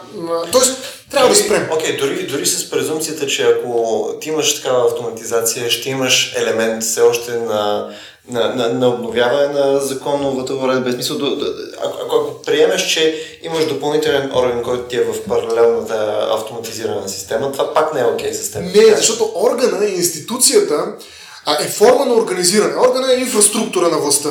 А, ако орган се занимава с изкуство или с творчески процес или с развитие на право, това означава автоматично, че той е мъртъв. Този институт като изкуство.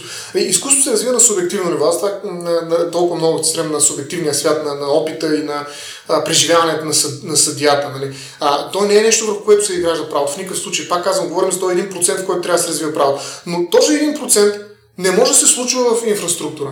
Той се случва в, в съзнанието и с цялата му многообразност, с цялото му необяснимо, цял, с цялото му противоречие, с всичките неща, че такова нещо няма, че такова нещо има, че такова нещо може би няма, че може би има и така нататък. Всичко това разнообразие, там се случва това нещо. И, и, и, и това не е нещо, което мога да го докажа с форма, това мога да го кажа с преживяване. Аз преживявам едно красиво съдебно решение по определен начин. Аз не мога да го обясня как го преживявам. Сигурно някой да измери мозъка, но това ще е информация за някакви неща, които се случват в мозъка, но не е същността на моето преживяване. Това е някаква особена феноменология на красивото в правото. Нали, която феноменология не може да бъде уловена от държавен орган. Тоест не мога да кажа това е система. И, и има един орган, който се грижи за това. Долу това е казано, между другото и сега. Тоест, не, не съм твърдо против това, но в този орган трябва да има свободни човешки индивиди с цялото им противоречие, цялата им противоречивост и с целите всички онези ясноти, които се държат в главите им, за да може в този орган да се случва изкуството на доброто и справедливото. Добре, т.е. за теб в, в рамките на този процес а, нали, им- имаш, имаш някакво място, сега може да съм те разбрал а, перфектно, но а, има някакво място за субективни неща, като интуиция, като усещане и така нататък. Тоест тези неща могат според тебе да доведат до, мисъл, и, и, да, и да са движещата сила в... Прескачане. Да, в, в, в, Прескачане на смисъл. или да, Да, по-скоро и развитие подлагане под въпрос на неща, които са били по определен М, начин. да. Добре, в смисъл, това ми е интересно, защото Това е своеобразна имунна система на право. това, това ми е любопитно, защото на, на, на, първо, на първо четене това ми звучи ужасно субективно и по-скоро нещо, което тотално не виждам защо би имало място в нещо като, като право изобщо. На второ четене обаче можем да кажем, че такъв тип неща се случват в живия живот по, по, Непрекъснато, нали? да. Ти на база на, ти на, база на своето а, предразположение към нещо и, или реакция, или а, хикс неща, които са изцяло свързани само с твоето възприятие на физичния свят и така нататък, ти взимаш решение ежедневно. Нали? Смисъл, mm-hmm. ти, ти искаш а, в момента да си вземеш кафе, защото нали, пиете се кафе, мислиш си за тази идея за кафето и тъна. Ти искаш да... Макар, че е вредно. С... Да, Примерно, да. А, ако беше ужасно вредно, аз ще съм мъртъв. Да. Но първо искаш да излезеш с, нали, с някоя жена нали, до вечера на вечеря и така нататък. Искаш, защото ти конкретно си имал някакъв субективен експириенс. Не защото си извадил един Excel и си казал, нали, тази е най-красивата. Да, тук усреднил съм или това е най-красивата в рамките на моя набор от жени, с който да. потенциално ще ми вържи и така нататък. Нали. А, случва, се, случва се някаква изцяло тежка субективност. Ам, проблема с това, според мен е, че а, това значи, че със сигурност има серия случаи, които пък ти няма да прошнеш изобщо, защото а, не, не се е случило тази специална биохимия в главата ти, която да е довела това решение. И нещо повече, а, може да се е случило точно тази феноменология, която ти описваш, само че само че се е случило, когато не, не е трябвало. Мисля, ти, ти разчиташ, това ти е тригър за, за добро, а аз само виждам и двояко. Нали? Мисля, това е, със сигурност може да ти е нещо, което ти е... Така. То е просто, да кажем, грубо казвам, мога го приличим на това ти е просто някакъв дефект, който дефект води до промяна. И тази промяна вече може да ти е и на едното и на другото. Ако направим паралел с, с еволюционната биология, мутациите. Една мутация може да е полезна, нали, да адаптира или пък да е просто подходяща в тази ситуация, в която може да не е подходяща. Но тази мутация всъщност в случая е субективна. Тя а, не се осъществява физически по някакъв начин пререждане на молекули и прочее, или пък изваждане на някаква нова характеристика на някакъв биологичен организъм, а става въпрос за един процес, който не е не случайно го речем изкуство, пак казвам, с всичките да не трябва да ме разбират погрешно, който и да било, защото в противен случай, единствено, това казвам, което казвам е пълна глупост. Нали, в много малка част от случаите тази биохимия на правото, дори да го наречем на справедливостта, в която се допускат такива мутации, тя крие, тя е нощ с две остри, тя крие, разбира се, риск. Крие някой да си измисля някаква пълна глупост. И всички да кажат, че е пълна глупост и да кажа това е ужасно. Обаче то, който търпи съдебното решение, трябва да го изпълнява, защото той е задължително държавата да става зад него. Сега ще кажем защо е тази цена. Дали, не е ли по-добре, вместо да плащаме тази цена, всички да знаем какво трябва да се случи и да успеем. Нали, примерно, ако бяхме справили преди 50 години, никога жените нямаше да гласуват нали, за президент на Република България, това ще да бъде пагубно. нали, такъв хубав президент. А, така че, ако ние бяхме спряли тогава и това не се обсъждаше по никакъв начин, не се престъпваше и не, нямаше някакси, как да кажем, възможност за мутиране на, на тези норми и на тези правила, разбира се, те мутират много, не само средната зала, както ти каза. Те мутират в цялото на общество. Средната зала е едно просто средоточие на нещата, които се случват, но те минават през Народно събрание, през държава, през органи, през политика и прочее, и прочее. Така че тези мутации се проверяват, как да ти кажа. И, а, и тези мутации имат своята цена. Безспорно.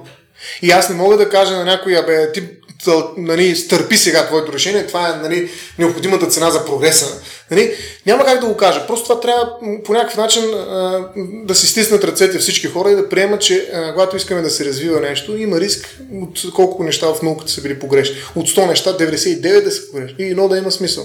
Нали, да се каже, че това е, може би, това е много висока цена. Ако гледаме утилитаристично, както а, по принцип и позитивното право прави и ти как се опитваш да погледнеш към правото, нали, тогава цена 99 за едно това не е цена, която трябва да бъде платена. Тук примерът ти беше малко, малко фънки в интерес на истината, защото тук ще малко разгледа науката по линия на това, че нали, от 100 неща едно е правилно. Пример, да.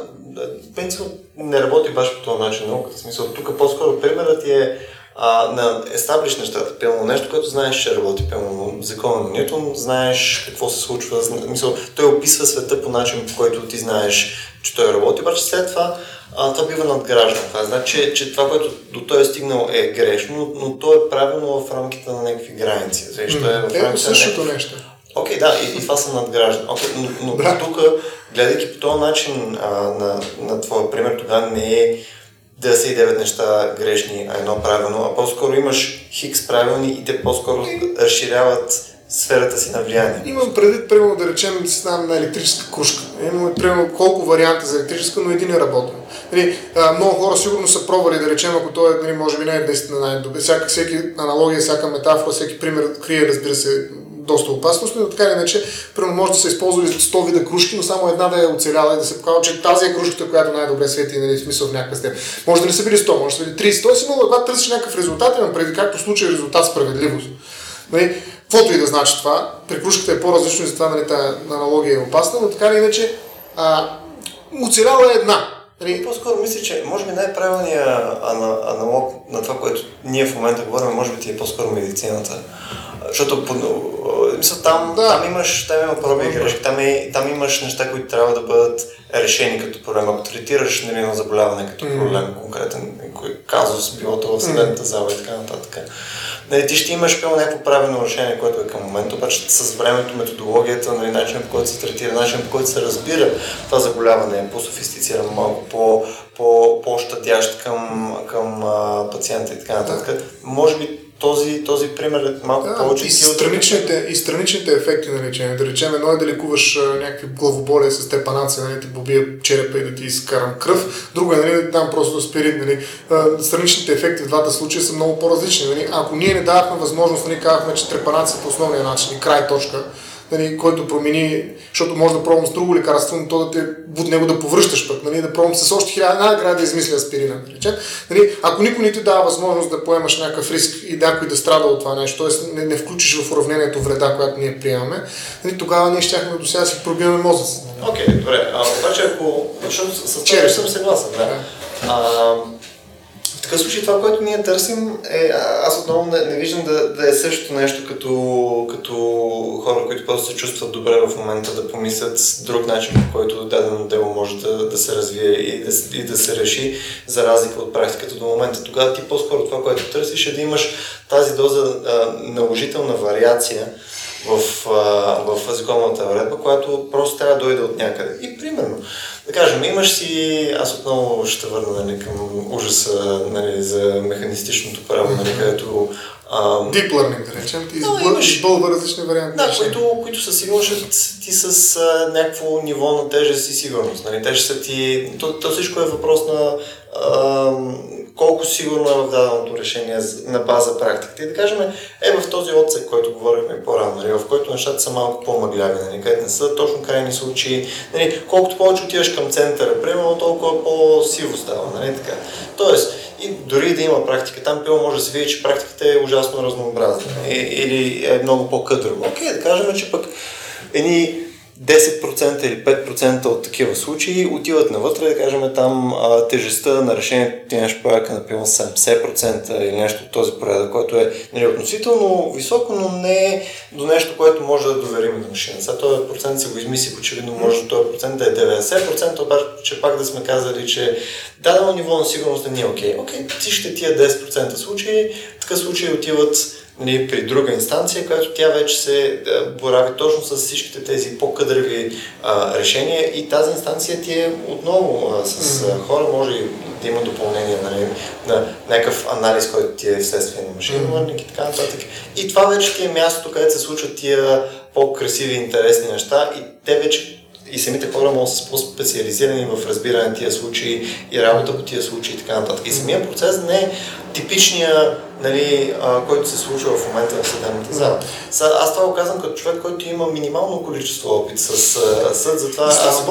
Да, и, и, не, си го представям по един начин, след това може да тотално няма нищо общо с нищо. Ами според мен има много голям, а, може би повече трябва да е в началото, но това не е въпрос на проценти, но така или иначе има според мен място, в което правото може да живее като инфраструктура.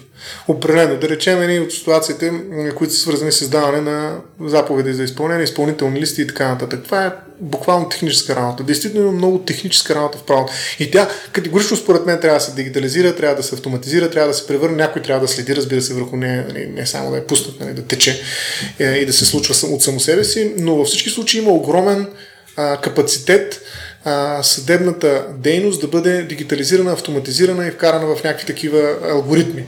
А, сега въпросът е, голямата битка е точно до къде да бъде тази граница, да бъде, къде да бъде сложен 10, 15, 20, 30, 50% и така нататък. И това е всъщност, според мен, а, мястото, битката за тази граница, където ще се изясни какво всъщност искаме от правото на, на реално. И може би в тази а, битка трябва да разграничим различните нива на дефиниция на правото, както се опитахме да направим и ние сега, а, за да можем наистина да, да преценим, че на това ниво дефиницията за право е това, да има ред. Когато пуснеш да излезе в еликъв си срок, еликъв си документ, който да съдържа еликво си. Тук Няма никакъв проблем, защо трябва да има изкуство, защо някой трябва да твори тук в тази работа. Няма нужда от творене.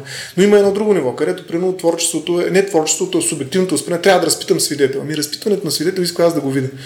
Нали, не мога да го разписва изкуствен интелект. Защо? Ами, защото е човешко взаимодействие. Много специфично. Аз трябва да се преценя на базата на разговора с него, трябва да преценя дали той ми казва истината или ма лъже. Сега, ти ще кажеш, че това може да се установи, ама има много фактори. Плюс това е достоверността. Може да разчитаме такава машина, макар че знаем, че тя не е допустима, между другото. Детектор на лъжата не се използва, забранен даже. Но, да, но това е една друга тема, за която ти държиш и ние ще я вкараме там за лъжата. Та е проблематика цялата. А защо нали, лъжата не може да бъде обективно доказвана нали, някой да каже, ето тук е тази машина, казва, че лъжеш. Така, ама не, не, всички. Но въпросът е, това е много важен въпрос, но тук аз пак ще избягам от него, за да запасам все пак нали, а, темата, макар че нашата тема беше достойна, тя мина през право. А, но така или иначе, а, а, когато разпитваш един свидетел, е много важно да имаш лични впечатления. Съдята да има лични впечатления. Нали, колко е важно това и доколкото трябва да се подкрепи от някакви други неща. И колко съдя трябва да е наясно какво означава човешкия спомен, защото тук невроправото е една много, много съвременна наука. Има много неща, които може да кажа на съдите за това. Дали свидетелските показания са най-надежното доказателствено средство? Оказва се, че свидетелските показания са едни от най-ненадежните, реално, защото те се променят много и могат страшно много да се въздейства върху тях. Хората да смятат, че казват истината. Се имплантират спомени и така нататък. Да, те се променят и може да казват, че те мислят, че този детектор на лъжата няма да ги фане, че лъжат. И те пак да лъжат. Нали, това, и те винаги лъжат, защото спомена винаги е нещо различно от това, което се е случило. Но както и да е, това е една съвсем друга образователна цел, така да я наречем към. Но, но свидетелските показания са нещо, което иска човешко взаимодействие. Тоест за тях ние не можем да ги направим един АИ да, да задава определен брой въпроси, нали, да не да отговаря, нали, даже и с някакви А, и В. Нали, да. Вие бяхте на събитието, да, не, не съвсем. Нали, примерно да отговаря. Тоест, ние там имаме. Тоест, това е битка, но тя, виждаш, не е битка за дефиниция на едно място и да кажем, ето това е правото, ето това трябва да е изкуствено, а тя е много, много слога, тя е много, пла, много пластова. И, и тя във всеки един момент може да се разлисти още. И това е хубаво, това е красивото на правото и изобщо на човешките феномени. Нали, те непрекъснато се разлистват, непрекъснато се появява още нещо и още нещо и още нещо. И затова редукцията, която правят, и тя е много полезна, когато искаме да постигнем определен резултат на определено ниво, тази редукция унищожава този процес на разлистване. А за да го осигурим този процес на разлистване, просто трябва да държим непрекъснато множество дефиниции в главата си и да не се опитваме да ги натъпчим в една. Защото ако го натъпчим в една, реално ние спираме абсолютно всичкия смисъл на това, което правим. Нали? Да, дефинираме всичко и после трябва да се излезем устата, затваряме врата, така, това беше правото, довиждане, нещо, нашето предаване свърши. Вече от тук нататък роботите поемат. Нали? Те вече знаят как е, нали? ние отиваме на бахамите, да речем. Нали? Защото ние няма да правим повече с правото. Ние го оправихме го, свършихме този въпрос. Всъщност това е глупаво и е безмислено и на всичкото горе е абсолютно невярно. Тук единственият ми а, смисъл, за, за да не влизаме отново в, а, в, разговора до момента, единственият ми съображение на мен е, че това просто не мисля, че е задължително глупо, може би не в идеализиран вариант, в който ти каза, а в някакъв по-междинен, нали, където mm-hmm. имаш коректив, който е от хора и така нататък. Така че ако, ако, имаш, ако имаш право, което ти е под някаква форма отрегулирано от, от изкуствен интелект, който има достъп до всичко, което се случва, нали, до, всички, до всички решения, до, до максимално много информация, до максимално точна информация от свидетелите на база на начин, по който те реагират и така нататък, което не е свързано с субективното възприятие на някой, който може да бъде убеден в нещо. Например. Кажем, ти си много много, много адекватен в това, нали, да, да, да, да симпатичен на някой, нали, mm. да, да, да си, пил си ужасно красив в разстояние, нали, нали, всички хора, как те видят, нали, което е вярно си, искат просто нали, да ти помогнат, нали, емпатизират с теб. Нали, Красотата винаги променя преценките. Да, ти излъчваш, да. излъчваш доброта и така нататък. Един изкуствен интелект потенциално, нали, може да кажем, че може да се ограничат такива въздействия. Да, идеята ми е, че... Да се ограничат, да. В случай да ги премахва. Да, че серия от тези Това е влияния, серия от тези влияния, съответно, в момента можем да кажем, че влияят негативно нали, върху решението. В повече да. случаи. И съответно, а, това, ти е, това ти е субективизъм, който ние не искаме. А, тоест... Да, лош субективизъм. Да. И добър субективизъм. Долу да, да, да, на мене, на мене основният ми аргумент в това нещо е, че можем да предотвратиме нещата, които със сигурност в момента не искаме в правото. Билото подкопи, билото нали, субективизъм, който е вследствие нали, на конкретния субект. Нали, а, неща, които не, можем да определим, че не водят до това, което е целта на правото. Само едно, съм напълно съгласен, въпросът е как да го направим. Нали, алгоритмизирането и вкарването на изкуствен интелект са много твърди методи за това. Аз съм съгласен с това, но трябва да продължим с меките средства. Тоест, а, или не, не да решим изцяло. Това е като колана. Да, ако ти караш без колана, ще глоба. Да, ако те видиш, ще спра и така нататък, акти така нататък. Но друго е, ти да не можеш да караш колата без да сложиш колана. Е, това е разликата. Аз, аз съм съгласен, че хората трябва да карат кола с сложен колан. Въпросът е как да ги накараме. Има два начина. Да му бръкне в мозъка и да го накараме. Не, това е утопично, утопията, както не говорим. А, другия начин да му сложим и кола и да кажем, ти не можеш да караш без толкова довиждане. Няма нужда от, от полицай. И, и третия вариант е все пак да има полицаи, които да следят, да го наварят и да свършат работа, да положат някакво усилие, обществото да има някакво взаимодействие, което води до санкциониране. Аз съм твърдо за. И твърдо там, където полицай му някой му намигне, му извади пари и така нататък, тези неща да бъдат пресечени.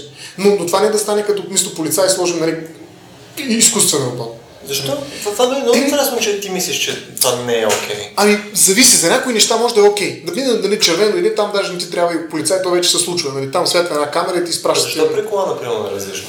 Ами, защото не знаеш защо го е свалил този човек. Защото може да се е случило всичко в тази кола. Може да е умряло детето му или нещо да е получило припадък на задната седалка. Еми това не може да го обясня. Или пък да се оплашва, че детето ще трябва да спре. Това, това вече е въпрос на спорване в последствие според мен. Да кажем, ти в момента, в който не си сложил колана, имаш схема, по която ние може да засичаме това нещо, било то с камери, било то с серия неща, ние казваме, че ти не си го направил. Оттам нататък то е твоя работа ти да покажеш защо. Ако е алгоритъм, аз даже не мога да сваля. В момента, когато го свалиш, предизвикам катастрофа. Защото когато примерно ще се изключи нещо друго. Или нещо се случи. Ага, ако, имам, ако имам нещо, което ме спира да карам колата без това. Това е вече реалността ми се променя. Значи, а, правото винаги е било една абстрактна реалност, нали? тъй наречената нормативна а, реалност. Нали? Тя не съществува, никой не е виждал правни норми, никой не е виждал закон. Слава Богу, като почне да ги вижда, нали? трябва да, да се прегледа, защото това е проблем. Нали? Тоест няма право. Правото е една, нали, нещо, което не съществува в реалния ни свят.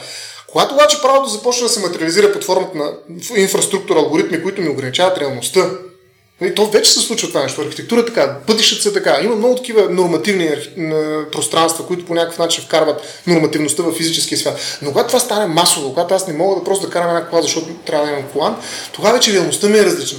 Аз живея в друга реалност. Вече правото е толкова агресивно, че променя моята физическа реалност. Аз не мога да се обърна назад, да се отворя кола, нещо да видя, после мога да тръгна колата и така нататък. Има неща, които вече изчезват от моят хоризонт. Тоест хоризонта ми се променя. Правото трябва да очертава хоризонта ми и да казва, тук ако тръгнеш, стане така, лошо, тук добре, хубаво, можеш, тук е свободен, има една голяма зона, какво искаш. Тук обаче не. Нали, това е окей, okay, аз съм окей, okay, това е правото. Но когато правото ми каже, реже хоризонта, този хоризонт вече го нямаш, айде гледай сега напред, аз вече съм усъкътен. Това е усъкътяващо право. Това ме инвалидизира самия реален свят право. Нали, това може да го кажем, че го прави за добро. Нали, махаме всякаква субективизъм и така нататък. Не, това е цена, която много хора не биха платили. Може много хора да платят сигурно. Аз твърдо се надявам, че няма да стане това нещо и всъщност много хора ще откажат изобщо да живеят такава реалност, в която правото е урязало и е казало каква реалност живееш. Нали, защото това реално ми, ми отнема възможността за избор. Аз мога да избера да, да престъпя закона и да поема отговорност про протестите. Как ще протестираме срещу правителството, ако, нали, примерно, в нито един, а, нито една, няма да ме допусна до нито един площад, ако аз, примерно, не докажа чисто кредитно, ма не кредитно политическо досие. И в момента, в който съм участвал в един протест, значи не мога да отида в центъра в този момент. Има спира. И където ме първа. И не, не, не, не ми работят карта и така нататък, блокират ме. Аз не мога да отида в центъра да протестирам. Нали, защото просто реалността, в която живее, не ме допуска до това място. И, и, и ако аз това нещо, а, може да най-голям престъпник, обаче какво решил, решил съм да протестирам, пък защото смятам, че е справедливо в случая да се протестираш срещу ери това си казва на правителство. Но аз съм престъпник, имам такова, веднага ми спират карта на всякъде и приключвам моят мой свят е до тук, както се казва. И това е заради едно право, което е преценил, че аз съм времен и там не трябва да ходя. Нали? Тая реалност не е за мен. Нали, това са пространства, които вече се приватизират от право, те се превръщат в затворени пространства. В интерес не съм никога не съм мислил за, за това по това начин. Това е много любопитно. Мисъл, и двата примера, може би този склон е още малко по, по-видим. Аз не мога да си представя някакви неща, които в момента по, точно по този начин се случват, които директно те ограничават. Слава Богу, да. А наистина не мога да си представя нещо, което е под тази форма. Именно. А... Или просто е провал на въображението Еми не, сигурност може би има такива древни неща, нали, които примерно ако не си пуснеш, нали, няма да свири, ако не пуснеш паричка, няма да свири нещо, но те не са свързани с прилагане на закона. Нали, има много такива механизми, които са автоматични, нали, но, например, сключване на договор с една машина, нали, която автомат ти пуска кафе, да речем. Нали, тя никога няма да ти пусне кафе, ако не пуснеш паричка. Нали, е, Всъщност, ако удариш няколко пъти, да, можеш да... да. Нали, но, но, но Шепички. имаш... Да, ето това е един договор, който се включва в електронна, той се включва в автоматизирана форма. Ти сключваш, даваш пари срещу определена услуга. Ето ти право, което е превърнато в алгоритъм. А, но, но то е много малко, то е много локално и ти си се съгласил, това е една интервенция много малко. Но ако това се превърне в обществен подход към правото, правото става твърде силно. Бе, е, в смисъл, нека да, нека да. Да. продължим аналогията там с колана за малко. Да. А, добре, защото това с колана най-вероятно ще се случи, by the way, под някаква форма. А, и, има шанс поне да се случи Само с а, самоуправляващи да, именно. Мисля, напълно реалистично, поне в моята глава, да кажем, че след хикс години а, не, не мога да се ангажирам между другото, с срок, Да. това, това е не моята работа. Нали? Е, да кажем, че, да кажем, че ще имаш а, а, схема, по която изкуствен интелект може да шофира а, в порядъци по-добре, отколкото М. нали, една Той и сега, между другото, е. Да, но нека кажем, че в Давай да момента не нали, имаш, имаш някакъв аргумент за това, че трябва да имаш човек, който е буден и, и стои на волана и така нататък. Обаче в след едни хикс години, да кажем, че ти да имаш човек, който да има достъп до управлението на колата, също е, е само асоциирано с риск. Ако имаш AI, който управлява, при него риска е Много 0,0 в почти в период А, до казвам и сега е така, между 30 знак. Окей. Но, но, но, да кажем, че става все пак все по-добре. Mm. В крайна сметка, нали, акумулирайки повече знания и опит, така нататък, това може да кажем, че по-скоро ще ходи нагоре. Да. А, в момента, в който а, ние знаем вече със сигурност и, и практиката е, че всички коли са ти с изкуствен интелект, а, това човек да шофира, и което ти е аналогията, нали, това да си сложи плана задължително, за да може да се качи в колата, това човек да почне да кара колата си в центъра на София, е един, не, един риск, който е в повече, отколкото с изкуствен интелект. Тогава според тебе, това отново отнемане ли е на, на, на право, да. което е, което е... Ами да, значи е, специално за самоуправляващи автомобили, което също е една огромна тема, но, но все пак ще влезе съвсем за малко за, в нея. А, едно от нещата, които се казва, че в един момент нали, може да се забрани изобщо на хората да карат коли, Има, да. защото това е опасно. Нали, даже да се чуе как живеем ние. Нали, живеем с цена огромна. Виж, ако трябва да статистиките за това колко хора са починали в автомобилни катастрофи, дори само да. България е пократител. В този смисъл, действително, нали, как може да поемем такъв риск ние? И при условие, че имаме друга альтернатива. А, и в общи линии се смята, че в един момент може да забрани и хората да карат автомобили само в някакви паркове, увеселителни. Да. или в някакви резервати. Писти неща да, където да. всичко е обезопасено, всичко е направено така, че нали, ако се случи нещо, нали, няма никой да пострада. А, така че в този смисъл, ето виждате как, виждаш как се променя реалността. Значи нашата реалност в момента е качваш се колата и стоиш някъде. В един момент няма може да се качиш просто в колата да отидеш някъде, ами трябва да освоиш няколко други неща преди това.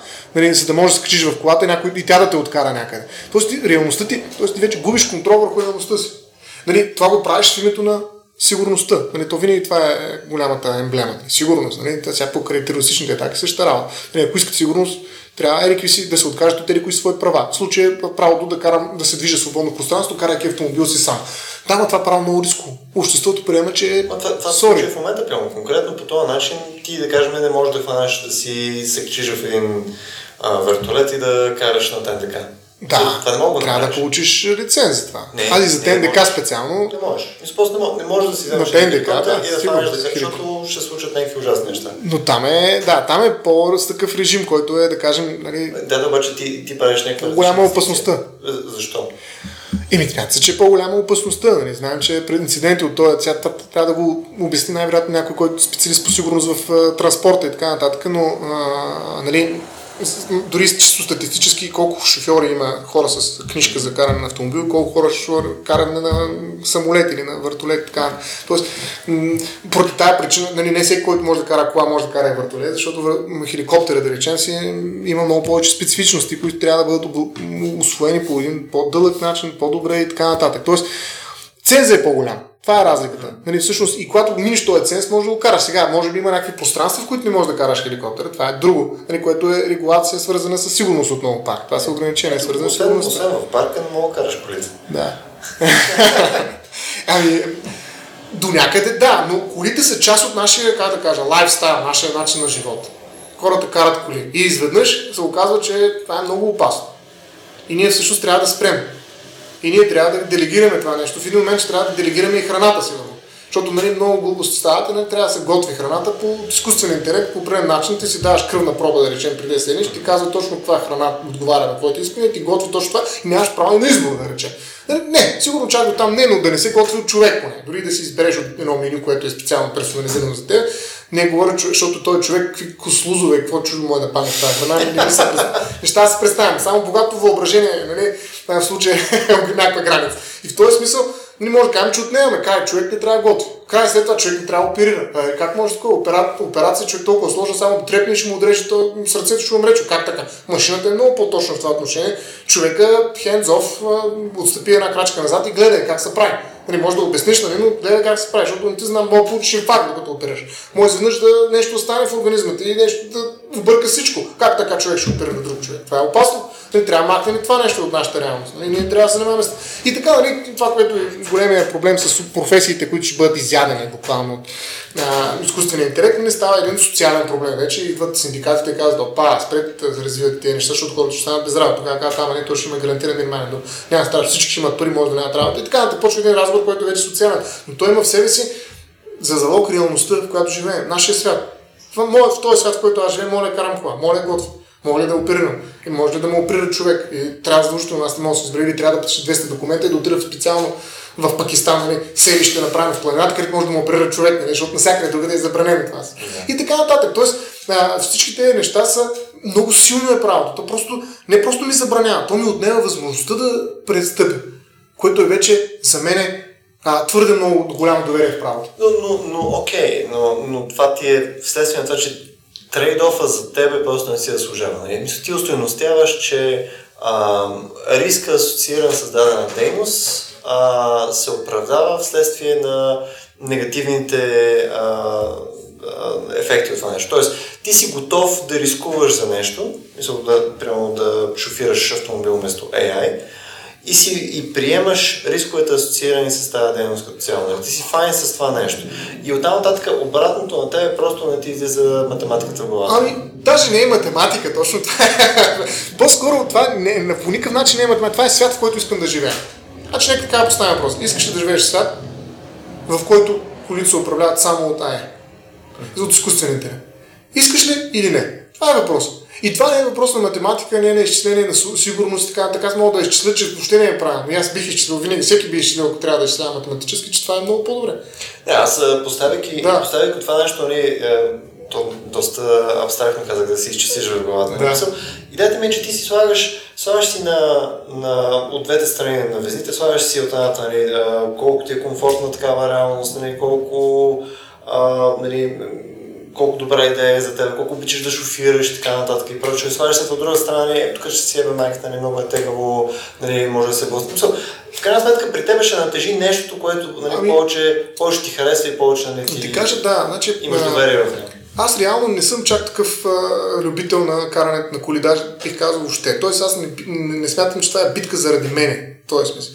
Аз смятам, че това е битка за хората, които обичат да карат. По същото е хората, които обичат да готвят. Аз също не съм готвач. За хората, които оперират, аз не оперирам. В смисъл, за мене, дори залога не е мой собствен, за да претеглям нещо за себе си и да кажа, това е личен избор. По-скоро аз смятам, че реалността не трябва да бъде усъкътена от правото. И тя трябва да бъде оставена в някаква степен в нейната първичност, която включва и голям риск да се живее опасно. Окей, но, И правото не трябва да, да редуцира този риск до Разбирам. така степен, че да променя реалността. но въпросът е, че в крайна сметка ти не си само в това нещо. Нали? Така, смисъл, Така е. До голяма степен то основният аргумент в, в полза на всичките неща, които ги описах като ужасна дистопия, нали, където Чак някакъв ужасна, хората- не, нали, някакъв лоша, лоша. лошия е, ето оперира, нали, тая Не, не. по планини. Та, идеята Тук е много важно да кажа, че не е лошо. Нали? Добре, но след това, като кажеш, да. Да, идеята е, че в крайна сметка нали, ти, ти не живееш само в този свят. Нали, пълно, карайки автомобила си, ти не рискуваш само своя живот, не рискуваш само своята цялост, нали, рискуваш и тази на хората около тебе. И т.е. ти взимайки решението нали, да, да, да не си човека, който ще се вози с AI кола, ти потенциално рискуваш с нещо, което не е изконно твое. Ами за това трябва да се подготвиш, за това трябва да приемеш всички мерки за сигурност. И ако нещо случи, така. поемаш отговорността си. Еми, това са човешките феномени. И аз, много важно уточнение, аз не смятам, че изкуственият интелект е нещо лошо. Напротив, не е лошо. Той е лошо, когато се превръща в единствено. Нали, той е лош, когато се превърне в реалност. Нали, единствената ми реалност. Аз имам единствената реалност, кола, която се кара сама. Или аз имам единствената реалност, в която мога да тръгна, ама само кола на мен е тук. Нали, това ми е единствената реалност. Аз не искам да оставам с една реалност. Нали, това е проблема ми с изкуствения интелект. Изкуственият е чудесно нещо, аз го използвам непрекъснато. Нали, в някаква форма. Нали. Го слуша малко Издадах се. Нали. да. но, но въпросът е, че а, не искам да е единствено нещо, което е а, на разположение. Така да Разбирам. Знаеш какво? Според мен трябва да направим с теб едно събитие за, едно събитие за изкуствен интелект между някакво време. Е, Да, май не да. отиват нещата. Да, ама наистина трябва да приключим, може би, защото остана. Да, мисля, че ще изгубим аудиторията, ако, ако продължим. Добре. Ами, мерси много, че, че реши да се включиш Е, в това е, издаяние аз- заедно с Да.